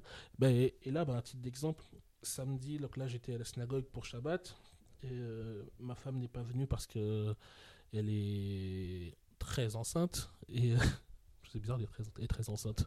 Elle est très enceinte. Elle est, elle est enceinte. Elle est, euh, elle est enceinte euh, bien, bien avancée, disons.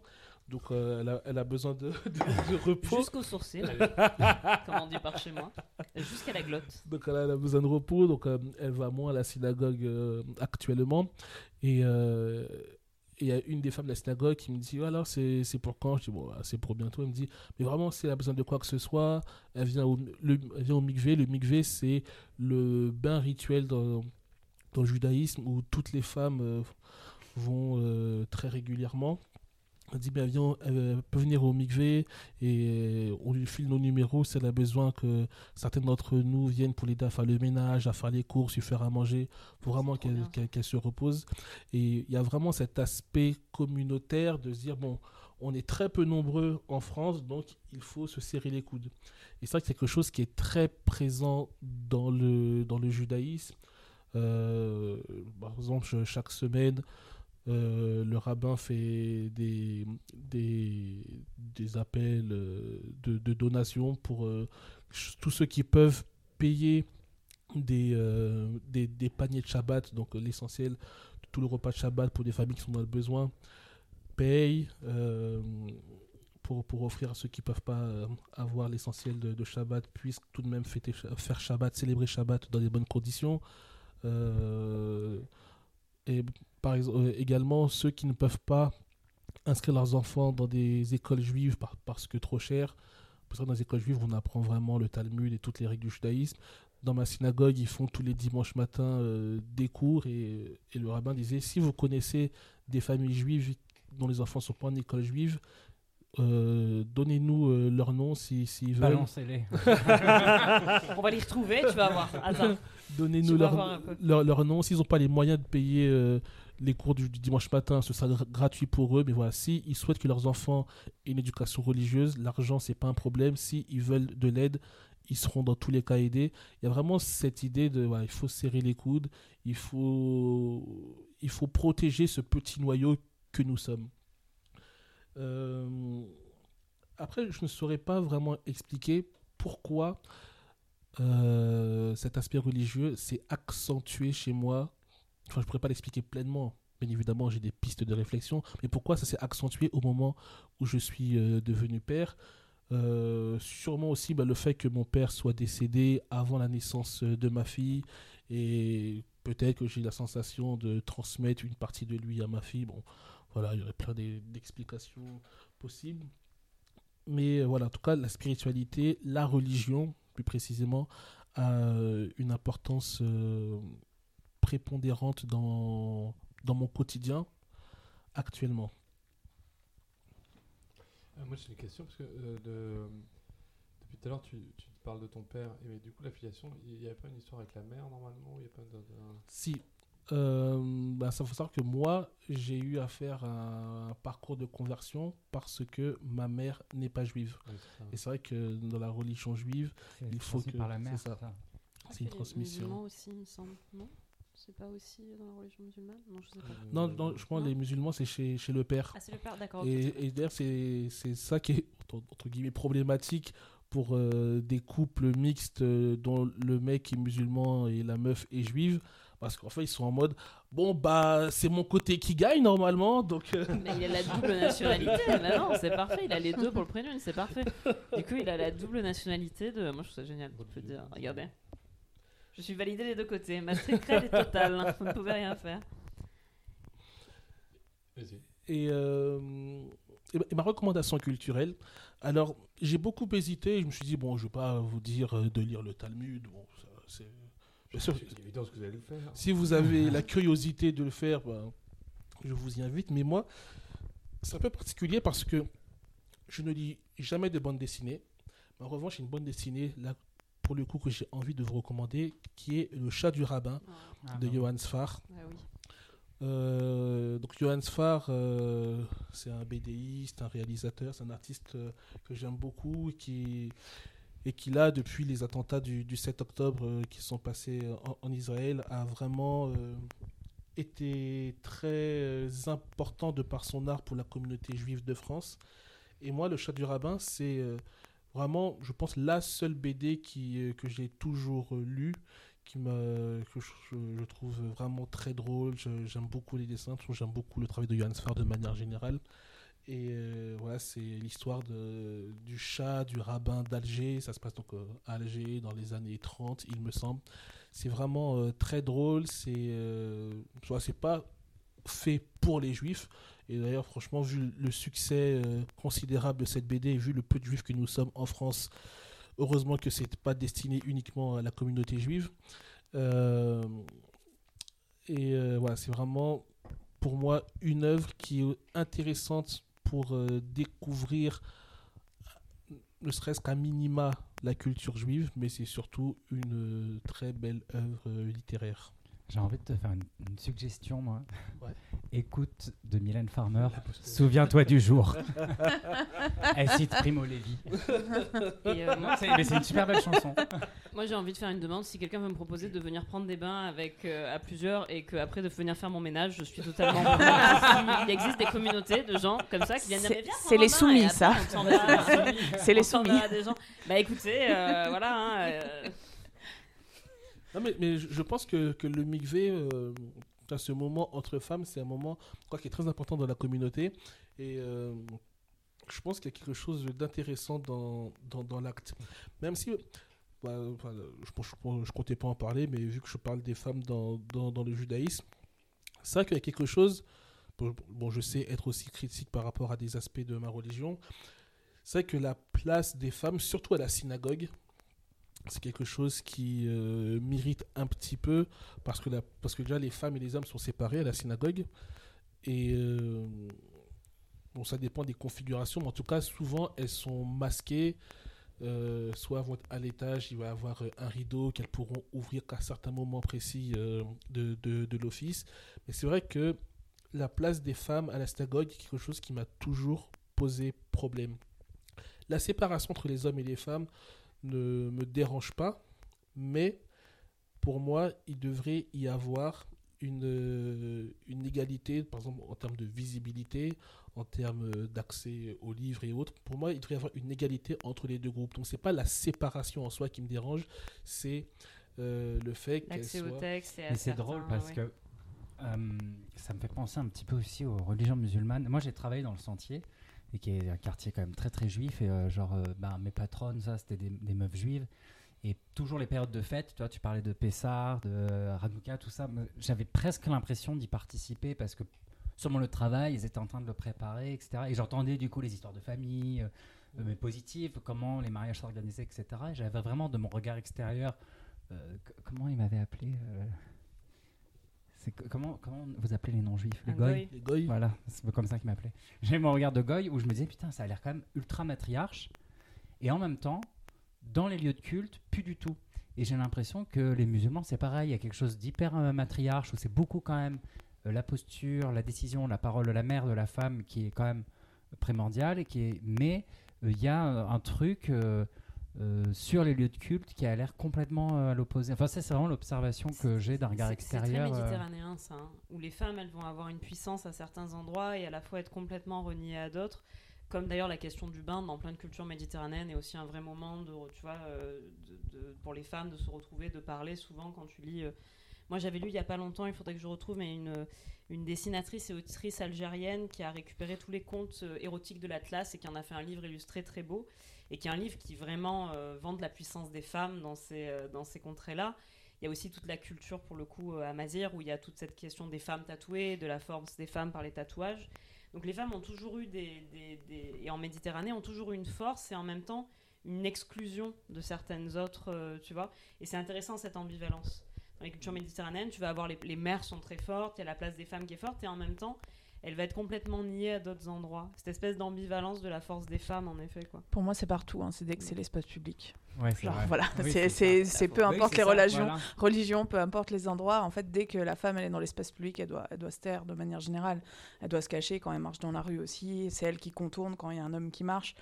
Même si euh, c'est euh, des, des nanas qui vont être très euh, régentes en fait, intramuros, C'est la je trouve puissance que du foyer, en fait. ouais c'est ça. C'est la puissance Donc pour moi c'est vraiment juste ouais. le patriarcat que tu décris. Après voilà, Oui, t'en fais ce que tu veux, c'est- mais Non, moi, c'est vrai j'ai grandi dans un climat qui est très méditerranéen et donc, du coup, je sais jamais si c'est aussi moi ce que j'ai vu, mais en effet, il y a un vrai truc et c'est Beauvoir qui en parle dans, dans le deuxième sexe aussi, de cette idée qu'on accepte. C'est pour ça que le droit de vote a été aussi un pro- une problématique pendant aussi longtemps. C'est qu'on estime que la femme est maîtresse chez elle, mais que dans l'espace public, c'est l'homme qui gère. En effet, tu fais bien de le Mhm. dire parce que c'est vraiment cet aspect-là. Mm,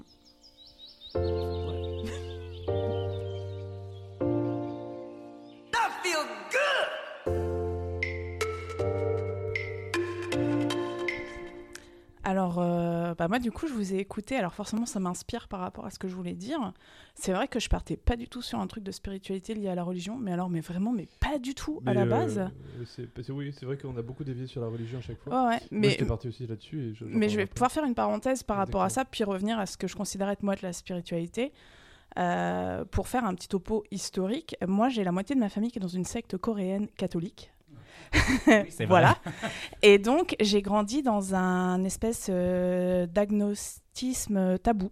Ça veut dire que la religion n'existait pas. Voilà, il y avait un espèce de côté euh, genre euh, éludé, c'est vraiment euh, parenthèse autour de ça. J'avais des, des amis euh, qui allaient au catéchisme euh, avec les bonnes sœurs et les machins. Moi, je posais des questions, j'avais toujours des réponses beaucoup plus vagues et plus floues euh, que les tiennes. Euh, quand je posais des questions sur le concept de Dieu, euh, genre on me disait euh, on ne sait pas, c'est compliqué.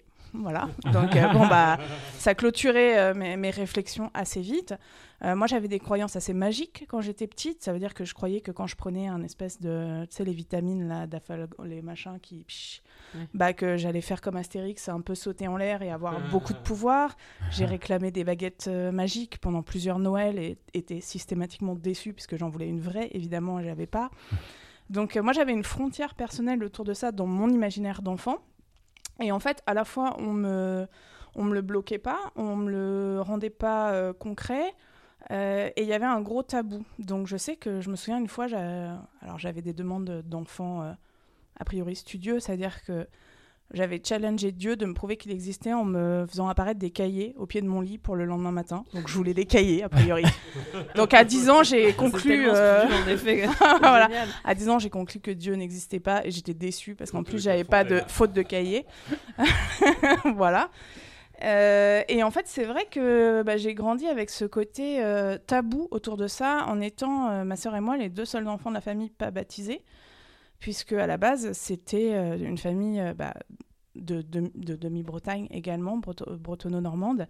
Et donc, euh, du coup, tout le monde était baptisé, tout le monde était plein de choses, et, pas nous. Et c'était un espèce de non-sujet étrange. Ce qui fait que la religion a pris beaucoup de place de par son absence, et que moi, j'ai créé des déviances sexuelles autour de- du catholicisme. Donc euh, voilà, j'en Ah. profite, je confesse. Ce sont les meilleurs. Réellement, euh, genre j'étais ornie quand il y avait des dans les lieux de culte ou des trucs comme ça. Il y avait un côté tellement transgressif en fait par rapport à mon histoire, mais hyper inconscient. Genre je mettais vraiment pas le doigt dessus. J'étais là, ouh, une église, ouh, Alors c'est passé, hein, que ce Ouh, soit bien clair, c'est passé.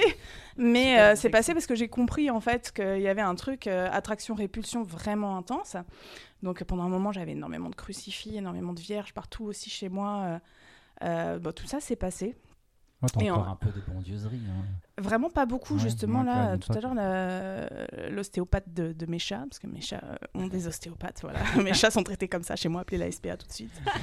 Euh, elle m'a dit Ah, t'as des crucifix? Je dis Ouais, il y en a deux, hein, parce qu'avant j'avais un mur entier. Donc, euh, tu vois, genre, c'est vraiment euh, devenu très restreint. Et en fait, quand moi j'ai trouvé ma spiritualité, tout ça, ça s'est pas mal apaisé aussi. Et en fait, ma spiritualité, elle est très personnelle. Ça veut dire que tout à l'heure, tu, tu parlais de communauté. Et, et en fait, dans la spiritualité ésotérique, dans moi, dans, dans là où je me retrouve, euh, qui sont des cultes sur lesquels j'arrive même pas à poser un nom, un label, euh, un dogme, bah, au contraire, tous ceux qui sont un peu dans la même catégorie, je les fuis comme la peste en fait. Ils, ils sont hyper anxiogènes pour moi, ils sont pleins d'injonctions, pleins de dogmes, et moi on l'aura compris avec mon histoire personnelle, tout ce qui va être forme de dogme va être forme de traumatisme automatique. Donc je suis un peu solo dans ma pratique et en vrai je le vis très bien. Moi au contraire je trouve ça quelque chose de... Bah, c'est entre moi et l'univers, point. Donc euh, j'ai beaucoup de rituels à base de bougies, à base d'encens. Je fais beaucoup de demandes aussi. Euh, je m'adresse à ma grand-mère, entre autres, euh, de Bretagne, qui est, qui est morte il y a 10 ans. Euh, donc moi je crois qu'elle est là et qu'elle qu'elle est, qu'elle est autour de moi, parce que j'ai déjà des médiums qui m'ont donné des informations terriblement pertinentes euh, auto- autour de ça. Et, euh, et du coup, j'ai une spiritualité euh, ouais, très agnostique, en fait, quelque part. Très, je dirais presque rurale. Je sais pas si ça fait sens quand je Oui, le dis comme si, ça. si, si, Mais tu vois ce que je veux dire? le Genre peu- rural, en fait. Ouais, ce serait vraiment... les- euh, les- les- Ouais, on, un s- peu on suit les saisons, on, fait on tout, allume ouais. les bougies, on fait de Oui, l'encens. lien à la terre, quoi. Et ouais, c'est ça. Et puis, euh, et en fait, ça me convient très bien comme ça. On fait Yule une fois par an. euh, cet homme qui m'a initié à ça il y a, il y a une paire d'années. Et euh, moi, ça me suffit comme rituel sur l'année, tu vois. Le reste, c'est vraiment au- plutôt au gré de mes besoins. Oui, ça t'appartient, quoi. Ouais, c'est ça. C'est genre, bah là, en ce moment, je me sens pas ouf. Je vais mettre en place beaucoup de rituels pour essayer de m'apaiser. Et je parle et je parle en faisant brûler des bougies et de l'encens. Et, euh, et c'est mes prières à moi, en fait. Euh, tu vois, genre, moi, je me signe pas, mais je touche toujours mon tatouage que j'ai sur le front. D'ailleurs, mon ami qui me l'a tatoué est mort il y a deux jours, donc je l'embrasse très, Mhm. très fort. Euh, et ouais, ça pour moi, ça va être mon signe à moi, tu vois, par exemple. Et donc, en fait, dans mon travail, vu que je suis cartomancienne, c'est mon travail, c'est comme ça que je vis. Euh, forcément, il y a une frontière avec toutes ces choses-là, parce qu'à la base, je suis extrêmement cartésienne. Moi, j'ai fait justement des études de socio-anthropologie, rien à voir. Et, euh, je me retrouve à tirer les cartes maintenant et à en vivre et à, partager des moments hyper mystiques avec des parfaits inconnus, en fait. Euh, donc je me dis, il y a de la magie. Je la touche du bout des doigts et pour le coup, la personne extrêmement rationnelle que je suis, qui veut toujours tout comprendre, ne cherche pas à comprendre là. Parce que je me dis que si je, si je conscientise, si j'essaye de comprendre pourquoi est-ce que ça marche les cartes par exemple, pourquoi est-ce que je fais mouche systématiquement avec des gens inconnus qui m'ont pas parlé, qui m'ont rien dit, et je vais tout de suite déterrer euh, la darkness qu'ils ont en ce moment ou la joie qu'ils ont en ce moment, euh, ben en fait je me dis que ça va soit dénaturer, dans, dans, dans un d'un côté dénaturer euh, l'aspect magique, soit je vais finir par croire que je suis touchée par la grâce et devenir main une espèce de, gourou chelou. Ouais, voilà. Et là, basculer dans mon trauma d'enfance, en fait. Devenir cette espèce de personne qui a, qui a un pouvoir sur les autres. Et, et moi, justement, dans mon éthique de travail, il faut toujours que ce soit un travail collectif. Alors, évidemment, moi, je parle toute seule quand je tire les cartes. Les gens, ils me disent rien.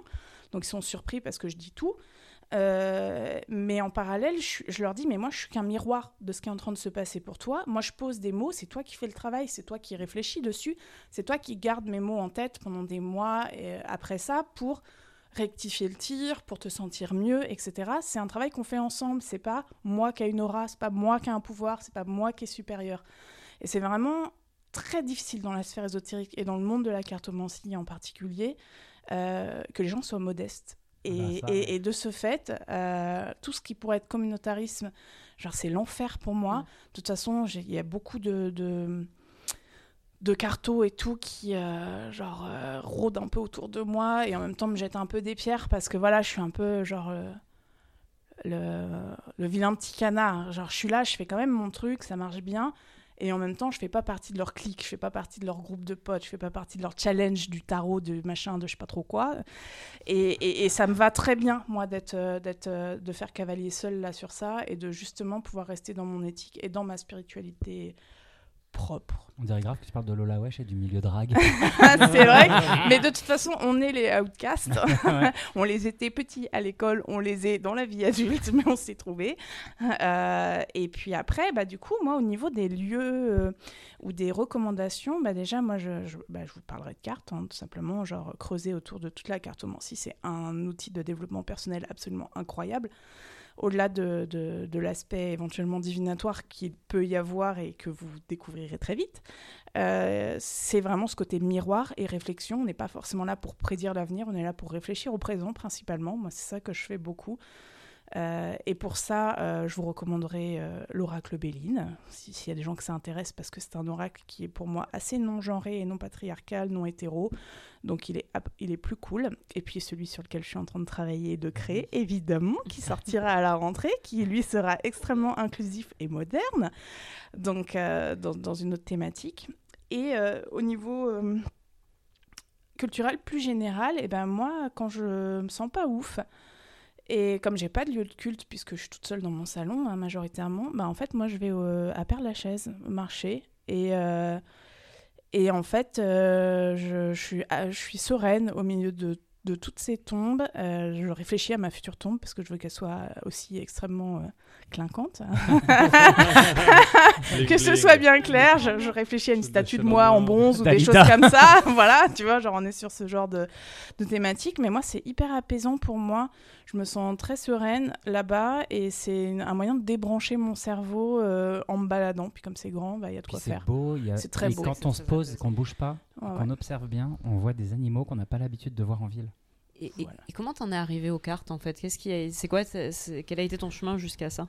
Euh, Bah en fait, par hasard, hein, vraiment. Moi, j'ai voulu tirer les cartes euh, quand j'avais la jeune vingtaine et je comprenais rien. Et justement, j'étais à la fac euh, en sociaux. Pour moi, ça faisait un nœud. J'avais des incohérences, en fait, entre euh, tout ce que je comprenais du monde et euh, mon intérêt pour, euh, pour l'ésotérisme qui était là depuis, depuis ma, mon adolescence, en gros. Donc ça a été mis en stand-by. Et puis à la jeune trentaine, j'ai des amis qui tiraient les cartes, qui m'ont tiré les cartes. J'étais bluffée. J'étais là, oh waouh, c'est bizarre, ça marche, c'est bizarre. J'avais eu une expérience aussi avec un magnétiseur qui m'avait enlevé une douleur que ça faisait un an qu'aucun médecin n'arrivait à l'ôter. J'étais là, je lui avais dit, hein, si t'arrives à me l'enlever, euh, je croirais au lutin. Moi, j'étais vraiment ce genre de vieille meuf. tu vois, genre, euh, c'était il y a Voyons ce 10 ans, donc je- genre, j'en ai fait du chemin dans, dans ma vieille meufitude, tu vois, mais genre voilà, à la base, j'étais là. J'étais là et en fait, ben, j'ai plus eu mal. Et c'est revenu au bout de quelques jours. D'ailleurs, j'étais en train de faire mes courses. La douleur était revenue d'un coup. C'était genre comme un coup de poignard dans mon épaule. Et il m'a envoyé un message. Il m'a dit Est-ce que t'as mal là? Parce que j'arrive pas à bouger mon bras. J'étais là Waouh, on est connectés. Et j'étais genre Waouh, c'est trop chelou. Et donc, ça a quand même travaillé. Tu vois, ça a joué sur tout ça. Et puis, euh, et puis après, bah, moi, j'ai repris le chemin des cartes. Et euh, l'histoire que j'ai déjà racontée, donc ceux qui me connaissent sauront, mais en fait, euh, il y a quelques années, j'étais en relation avec un pervers narcissique euh, paranoïaque, et la pratique des cartes m'a permis de créer des espaces de réflexion pour moi. Je postais sur ma page Instagram tous les jours. Des, des tirages pour avoir le mood de la journée, par exemple, c'était euh, vraiment bah, trois quarts d'heure pendant lesquels il me faisait pas chier, faut être tout à fait euh, genre. Et j'ai bataillé pour ça, j'ai bataillé parce qu'il venait quand même me parler quand j'écrivais mes trucs et tout. Et puis après, j'ai commencé à faire des consultations avec des personnes inconnues et, euh, et c'était encore du temps dans lequel il n'était pas là. Et le truc, au bout d'un moment, quand on donne des conseils à des gens qu'on ne s'applique pas dans sa propre vie, ça finit par nous frapper de manière assez euh, brutale de mon côté. Et, euh, et en fait, je me suis enfuie et, euh, et les cartes sont devenues mon travail. Voilà. Pardon. Non, Sur euh, le compte Instagram. Sur mon compte Instagram, Queen de de Mancy. Voilà. Que vous retrouverez bien évidemment dans la description de ce podcast. Car on fait les choses bien. J'avais juste envie de rajouter un petit point sur quelque chose que tu disais qui fait écho et tu connais l'histoire, qui en rajoute aussi énormément sur ma spiritualité, liée à l'intime en fait. De, on, en, on en fait un peu ce qu'on veut, ce qu'on peut. Euh, j'ai eu une expérience un peu dramatique, euh, bah, ça fera bientôt un an, euh, au mois de mars, où j'ai été témoin du suicide d'une mamie. Donc c'est assez euh, violent et, et sordide. Et en fait, plus le temps passe, et je, enfin, je pense que je ne suis pas traumatisé par cette scène, par ce qui s'est passé, parce que ben, je connais les, les, voilà, je connais le dénouement de l'histoire, etc. Mais depuis, il y a vraiment ce sentiment que cette femme, Thérèse, elle, euh, elle rôde toujours un peu autour de moi, comme si elle me protégeait. Et depuis cette expérience, donc cette rencontre, entre guillemets, j'ai, de mon réveil jusqu'à mon coucher, toute la journée, j'ai les heures miroirs. Et dans la spiritualité, les heures miroirs, donc c'est 11h11, euh, 12h12, euh, c'est... euh, donc, en gros, dans la spiritualité, c'est ton ange gardien qui essaie de rentrer en, en contact avec toi. Donc après, on le traduit comme on veut. Mais c'est vrai que Mais moi, en fait, de toute façon, si ça te fait du réconfort, moi, c'est pour moi, c'est ça la spiritualité. C'est qu'est-ce qui te fait du réconfort aussi, qu'est-ce qui fait que tu arrives à, à processer ta journée sereinement ou quoi que ce soit. Moi, je le vois parce que quand je tire les cartes, il y a des moments, franchement, c'est des tirages, c'est des, des cartes de merde, quoi. Et euh, le but, c'est pas de saper le moral de la personne. Le but, c'est de dire, ah, il faut qu'on parle de ça. C'est Ouais. quoi cette situation de merde? C'est la situation qui est de merde. C'est pas le tirage, c'est pas ta vie. C'est genre là, on est dans une situation, genre c'est pas ouf, et il faut qu'on en parle pour que du coup, on arrive à rendre les choses plus agréables pour toi. Donc, euh, que ce soit les heures miroirs, que ce soit les Mhm. bougies, que ce soit les cartes, pour moi, tout ce qui est fait avec euh, conscience et euh, parcimonie malgré tout aussi, parce qu'il faut pas que ça devienne euh, des dépendances, euh, bah, c'est c'est- c'est- c'est des choses qui te permettent d'aller bien. Et pour moi, c'est juste ça, la spiritualité. Voilà. non, carrément. Et du coup, vous parliez beaucoup du rapport à la nature. Mm. To- Toi, tu vis à Paris Ouais. aussi. C'est pas trop dur d'être. euh, Est-ce que le fait de développer ça dans ta vie, c'est pas des moments ça te donne pas envie de te barrer dans un endroit Moi je, moi, je lècherai le bitume tellement j'aime la ville. Vraiment, genre que ce soit bien. Oh, non, vraiment, il n'y a pas de souci pour ça. euh, euh, c'est pour ça que je te dis, le cimetière peut, Ouais. être, peut être une bonne idée. Moi, je suis après, je suis très casanière aussi, très introvertie. Donc, bah, j'ai mon monde, j'ai j'ai mon truc. Et, euh, j'ai la chance d'avoir un appart qui est suffisamment grand pour Paris pour être bien dedans et sereine. Donc, non, franchement, moi, ça me pose pose aucun Puis, euh, problème. Les plantes, enfin c'est con, mais chez soi, euh, les Ouais. plantes, les boutures, faire pousser des graines, faire pousser des avocats, faire de la vie avec euh, ce qu'on Ah peut ouais. chez nous. Enfin, moi je sais que ça fait partie de mes rituels et mon approche de la nature. Complètement. C'est vrai que tu te rends compte qu'en fait, c'est- ce qui est intéressant à travers ce que tu dis, c'est que la spiritualité, c'est souvent un ensemble de plein de petites choses Mm, mm. qui nous aident finalement à nous ancrer et, Mm. à, et à vivre mieux dans, dans ce monde-là, quoi. À être assuré.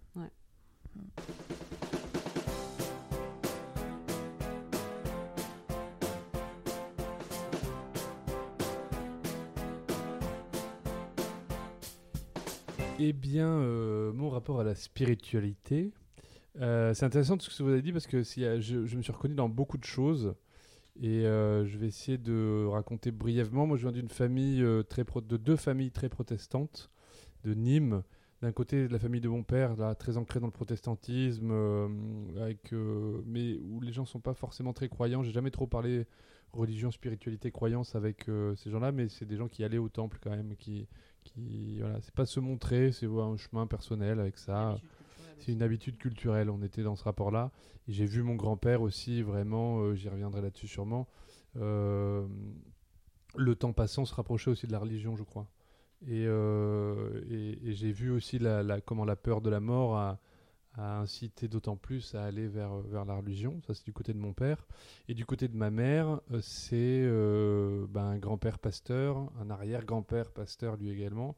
Donc là, c'est très très protestant. Ma mère m'a dit une fois mon- que, que ce qui avait été difficile pour elle dans son enfance, c'est que son père, c'était Dieu. Et effectivement, puisqu'en fait, en tant que pasteur, et, et- et- ce qui est d'autant plus paradoxal, c'est que le, à l'enterrement de ma grand-mère, euh, où j'avais lu un texte d'ailleurs, il y avait euh, mon grand-père qui à la fin s'était levé de, de l'assemblée. Pour une fois, il prêchait pas. Et il s'était levé. Il était venu comme ça un peu sur, sur, sur scène. Enfin, je sais pas comment on dit. Et euh, le bon protestant. ça. Le- de ça. formation professionnelle. Et il s'était levé, il avait dit un truc du genre Moi, j'espère que j'ai jamais été euh, autre chose qu'un qu'un quelqu'un qui se fait circuler, qui vous montre ce qu'il faut voir et pas euh, la personne qu'on regarde et que qui voilà, qui avait vraiment cette espèce de parce que ça faisait un moment qu'on louait aussi sa présence à lui et comment il avait vécu sa vie à lui.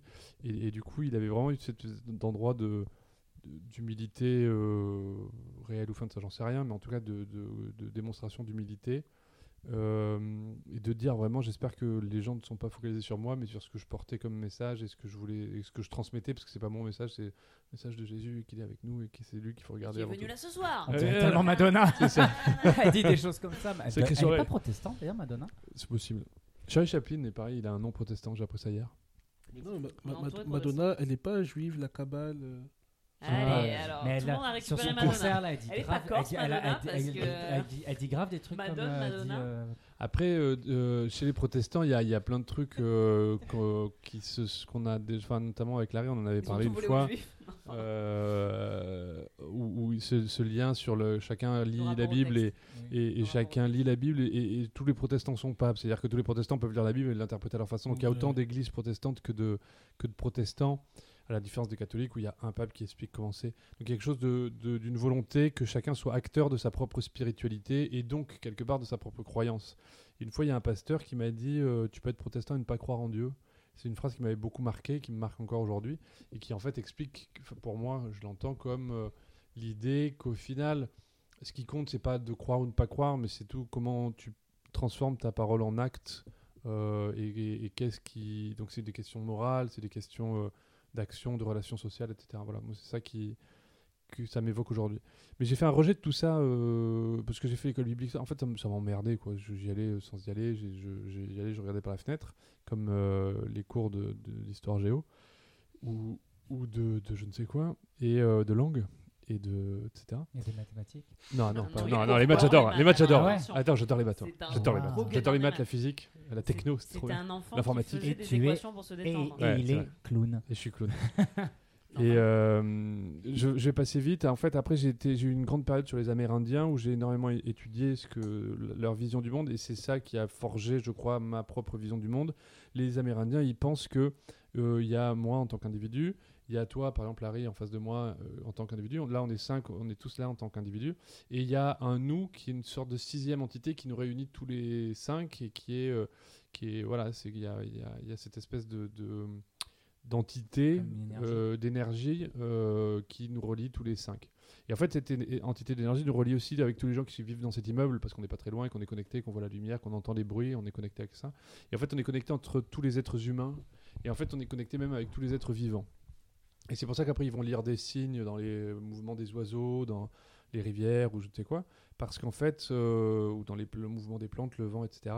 Et euh, parce qu'en fait, ils considèrent qu'on est tous interconnectés en tant qu'êtres vivants, que c'est une énergie qui circule dans le vivant, et que du coup, euh, on, on peut capter des choses que- auxquelles on n'a pas accès si on ne passe par la pensée. Voilà, en gros, hein, je vous la fais vraiment très très courte et très rapide. Et cette vision-là, pour moi, elle a, été, elle a transformé mon regard sur le monde, notamment une, une expérience que j'ai vue, que j'ai déjà racontée ici, J'avais euh, scout. où j'avais re- retrouvé un scout. C'est l'épisode sur la nature, je crois. Voilà, un- entre autres. Voilà, ça c'est une, euh, une- c'est l'épisode sur la nature, si je dis pas de bêtises, dans la saison 1. Ouais, oui, c'est ça. Euh, après, j'ai eu un détachement. Et là, c'est vrai que depuis que j'ai eu 40 ans, bah, j'ai une croix huguenote autour du cou que je me suis fait offrir à mes 40 ans. Et qui a un retour, mais qui est plus un retour culturel de mes racines, plus qu'un retour de croix. Même si je suis retourné au culte, et que j'y vais un peu moins maintenant, mais c'est pas tant religieux que, culturel. Par contre, sur la spiritualité, j'ai toujours été un peu comme tu disais, euh, très, très cartésien. J'ai fait des maths, j'ai fait des, là, j'ai des études d'informatique, moi. Donc vraiment, j'ai un truc très euh, 1 plus 1 égale 2 et point. Euh, etc. Et de l'autre, Pour, pour nous aussi. hein. pas pour tout le monde. Pas pour tout le Pour monde. Il y a des pour gens qui moi, sont 1 plus 1, ça fait 11. il y a- il y a des gens qui sont maths, très nuls en maths autour de la table. D'accord, Non, enfin, voilà, un pour truc moi, très euh, cartésien. quand même. Et, euh, et à côté de ça, un truc très mystique aussi. Moi, j'adore les cimetières. J'étais au Père Lachaise il y a trois jours encore et j'y suis allé et je me suis recueilli devant la tombe de Pierre Desproges, euh, que j'ai remercié pour ce qu'il avait fait, euh, qu'il avait fait, il avait offert au monde. Voilà. Et ça a été un moment. En fait, j'étais empreint d'une espèce d'émotion incroyable à ce moment-là. Je me souviens. C'est vraiment, j'avais un peu oublié, mais que comme tu en as reparlé, je, je, c'est revenu. Et je, après, je suis allé voir Molière et, et La Fontaine qui, qui cohabitent dans la mort. Et pareil, là, ça m'a fait moins d'effet. Bizarre. C'est comme ça. C'était sympa pourtant. hein, Alors que j'étais probablement très sympa, mais ils voilà. Et, euh, et, je, et voilà, j'ai adressé une forme de, de prière, d'intention, parce que je suis en train d'écrire un nouveau spectacle, donc je, je, comme une sorte de, je demandais une sorte de bénédiction euh, à ces, ces trois entités, enfin ces deux entités, Molière et Desproges. Pendant que je lui envoyé des textos, mais rentre à la maison qu'on écrit le Oh, au spectacle. travail Moi je disais non, non, non, Molière va m'inspirer. Mais lâche-moi les un peu. Donc voilà, et en fait c'est quelque chose que j'ai beaucoup fait. J'avais fait une séance de Reiki une fois, et euh, la nana m'avait dit c'est fou, en fait, elle me l'a dit après. En fait c'était- sur un festival avec mon premier spectacle, Tout seul comme un grand, où je parle de la mort de mon père, qui est pas mort, donc tout va bien, et qui est disponible en intégralité sur YouTube, pas mon père, mais le spectacle. Non, ce serait bizarre. Et, euh, et je faisais un extrait de ce spectacle-là, où je parle de la mort, etc. Et en fait, j'étais pas bien, j'avais le dos bloqué et tout machin. Et je fais une séance de Reiki avec trois nanas en plus euh, qui pratiquaient, mais qui- en fait, c'est un festival, donc elles se, elles se connaissaient pas tout le temps que ça. Enfin, je sais plus exactement les détails, mais il y en avait une qui venait observer, puis l'autre qui venait pratiquer avec toi, parce que ça fait, on l'a jamais fait, c'est cool, voilà. Donc je me suis retrouvé à une espèce d'expérience improbable entre elles, et moi au milieu. C'est une soirée échangiste. Non, Reiki. On était habillés tous. Et moi, je n'ai touché personne. Et personne ne m'a touché. Et, et en fait, elle a fait des trucs. soirée une soirée Raté. échangiste ratée. Euh, si tu ne touches personne et que personne ne te touche et que tu as gardé tes vêtements, C'est vraiment, c'est pas bon, euh, c'est pas n'es bon. pas dans une soirée échangiste, vraiment. C'est pas bon. Et, euh, et du coup, euh, elle, elle avait, euh, elles avaient fait je ne sais quoi, et ça ça m'avait soulagé vraiment de, de mes douleurs et tout ça, juste avec l'énergie et tout.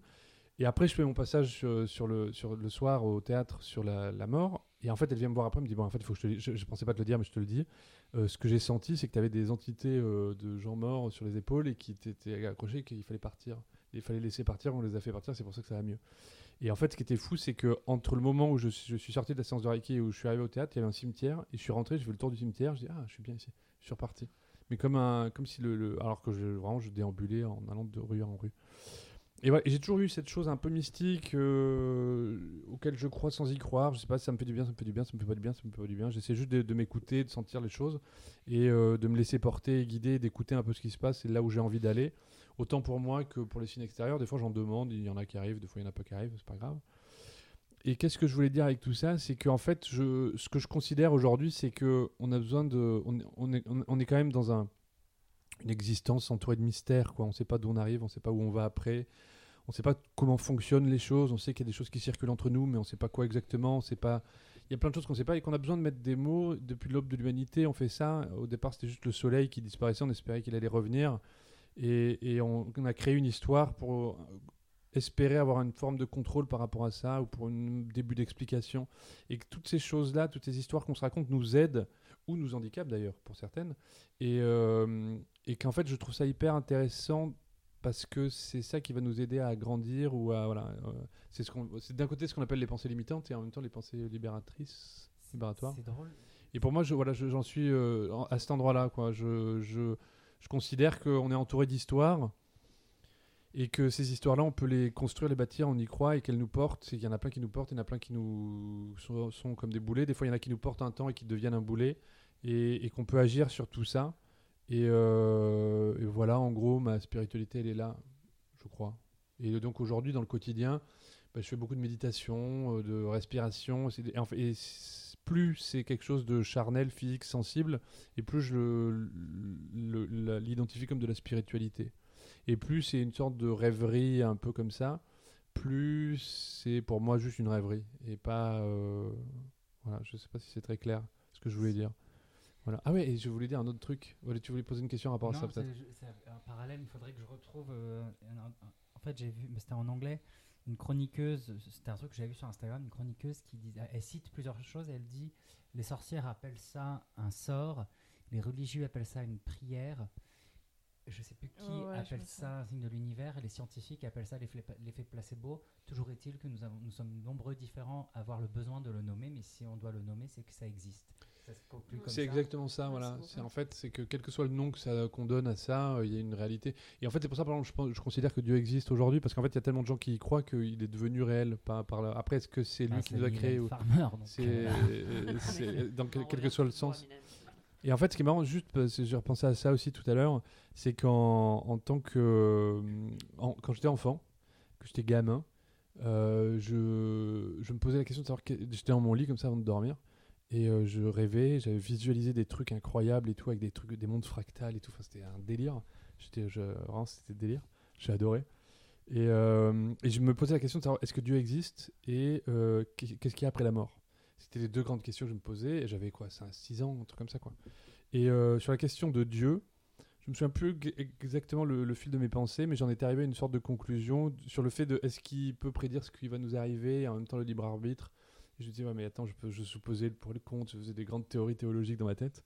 Et j'en étais arrivé à un truc, et, un, et 10 ans ou 15 ans plus tard, en cherchant sur le judaïsme, parce que j'ai un rapport à ça aussi qui est particulier, que je pourrais raconter à l'occasion, c'est que euh, je me suis rendu compte que j'étais tombé, ma réflexion m'avait amené à un précepte du judaïsme dont je ne me souviens plus vraiment, mais qui recoupait cette euh, vision-là, donc ça m'avait amusé.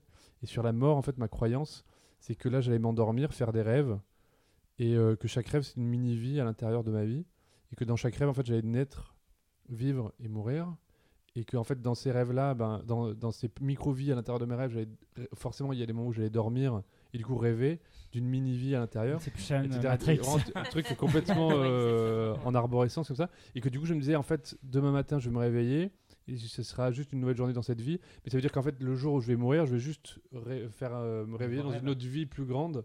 Et ce sera juste un matin de, de, de ma classe, quoi. Et ça se trouve, t'es que dans le rêve de quelqu'un d'autre. Et peut-être je suis dans le rêve de quelqu'un d'autre. Mais en même temps, j'existe, je crois. Et même si j'en ai que l'illusion d'exister, finalement. Voilà, on Parce sait que j'existe moins. C'est rigolo, quand j'étais gamin, je me posais les mêmes questions que toi. euh, mais parce que justement, sans être une famille pieuse, il y avait quand même voilà, ce- cette place de la religion, euh, mine de rien. Et je me souviens très bien, donc euh, je pense comme tous les gamins, j'étais fasciné par euh, euh, la Grèce antique, l'Égypte antique et les dinosaures. Et le moment où vraiment je me suis un peu éloigné de toutes les croyances religieuses, je me suis dit, mais les dinosaures, c'était qui leur dieu? Ils croyaient en quoi? C'était quoi leur religion? Et comme je n'ai jamais eu de réponse, enfant, très premier degré, j'ai un peu laissé tomber. Mais c'est peut-être parce Mais- qu'ils croyaient pas qu'ils ont disparu. Mais depuis quelques temps, Ah non, attends, de Attends, mais ça devenu depuis quelques temps, et j'en parle souvent à Katia, moi je suis à fond en ce moment sur les, avec vachement de recul quand même, mais sur tous les documentaires d'Alien Theory, où il y a des trucs, et par exemple j'ai vu un truc qui parlait d'Alan Turing, suivez ces stories. Et, et en fait je fais trop des parallèles en me disant il y a peut-être des choses vraiment qu'on n'arrive pas à saisir sur le voyage dans le temps, des trucs comme ça, et, finalement ben, c'est ce que l'on dit, a des extraterrestres, c'est les nous du futur qui venons un peu voir quelle merde on a fait. euh, Vous vous qui, doit nous trouver, qui doit nous trouver grave moche, tu sais. Les, les, les nous du futur, ils disent putain, les humains, euh, avant c'était l'enfer. Comme nous, on est en train de fouiller dans le monde des dinosaures. Enfin, je- Ah, ouais. C'est Il y a un plus livre- trop de la Il y a un théologie. livre comme euh, ça, euh, il y a un livre qui s'appelle euh, sur l'archéologie contemporaine, de- euh, c'est plein de trucs très courts. Comment il s'appelle? C'est pas Roland Barthes, un truc comme ça? Non, c'est pas lui, c'est un autre. De Barthes, il a retrouver. un truc qui s'appelle Mythologie, mais c'est pas. C'est pas euh, ça. Je me souviens plus ce que c'est un mec qui a écrit.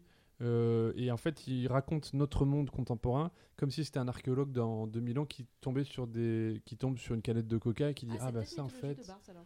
Ça, ça veut dire que ça. Du coup, il y avait un culte autour parce que c'est Oui, un objet sacré on qu'on a retrouvé. euh, Voilà, et et c'est assez intéressant. Je que c'est peut-être mythologie de Barthes, mais je suis pas sûr ouais. parce que je l'ai pas lu. on Mais l'a- euh, l'alien théorie, ça peut être hyper intéressant avec quand même Modération. euh, modération et de recul. Mais euh, en fait, oui. moi je vois ça avec les, euh, les, les C'est recherches. juste une grille de lecture en fait. Non, tu c'est peux faire lecture, coller mais- plein de choses. euh. Oui, non, mais c'est pas, c'est c'est même pas moqueur quand je dis ça, mais quand tu pars d'un d'un postulat, tu peux faire coller énormément de choses sur ta grille de lecture. Oui, oui, c'est vrai. Donc, euh, Mais c'est genre- c'est assez intéressant en fait. C'est- trucs C'est quoi d'ailleurs Tu peux nous en parler pour les gens qui savent. Alors pas? vraiment, j'ai vraiment. vraiment alors, faut pas le lancer sur Alien Je Theory. vais aller- essayer d'aller vite, mais euh, moi je regarde ces trucs-là. euh, c'est un documentaire et toujours en parallèle, il y a euh, toutes les théories d'Einstein, en l'occurrence sur euh, la relativité, le temps, etc. Et tu te dis, ah, ça pourrait être plausible. Et, euh, et à chaque fois, ils ont. euh, après, je regarde ça et à chaque fois, je me Cinq marre. minutes après, on a tous la 5G dans les vaccins. Qu'est-ce qui s'est passé Et voilà, tu vois. En fait, je Là, il y a regarde. Didier Raoult qui arrive ça. sur un T-Rex. Waouh Je non, regarde mais- le truc, je me dis, ah ouais, pas bête. Et puis, 10 secondes après, je vois le témoignage de Jean-Jacques au fin fond de son truc, qui construit sa soucoupe volante. Je dis, oui, bon, d'accord. J'adore. Il y a un documentaire qui s'est appelé La Terre à plat sur les gens qui croient que la Terre est plate. Ouais. Et qui génial. passent leur temps à faire des expériences pour prouver que la Terre est, est Ah, plate et que chaque expérience leur prouve que la Terre est ronde. Et c'est à pleurer. Non, sur tous les dans tous les sens. Mais il y a, drôle. mais, Mais il y a d'ailleurs- quand même quelque chose d'intéressant sur le côté, euh, genre des connexions qu'il pourrait y avoir. Euh... Enfin, Et- faut se renseigner, mais avec du recul. Mais euh, Vas-y, ça Larry, peut tu être une autre religion en fait. Non, je parlais de ces personnes qui ont la certitude que la Terre est plate. Je crois qu'il y, a- un mec qui est mort aux États-Unis Ouais, parce qu'il a construit sa, fusée. sa fusée. et- Ouais, qui- C'était un des, gra- des, grands, des grands pontes de, de instigateurs de cette. Euh, Je me rends compte que j'ai pas fait ma recommandation culturelle. Alors ma recommandation culturelle, c'est euh, un film dont j'ai parlé tout à l'heure, Les Monty Python, La vie de Brian, qui est pour moi le meilleur film des Monty Python.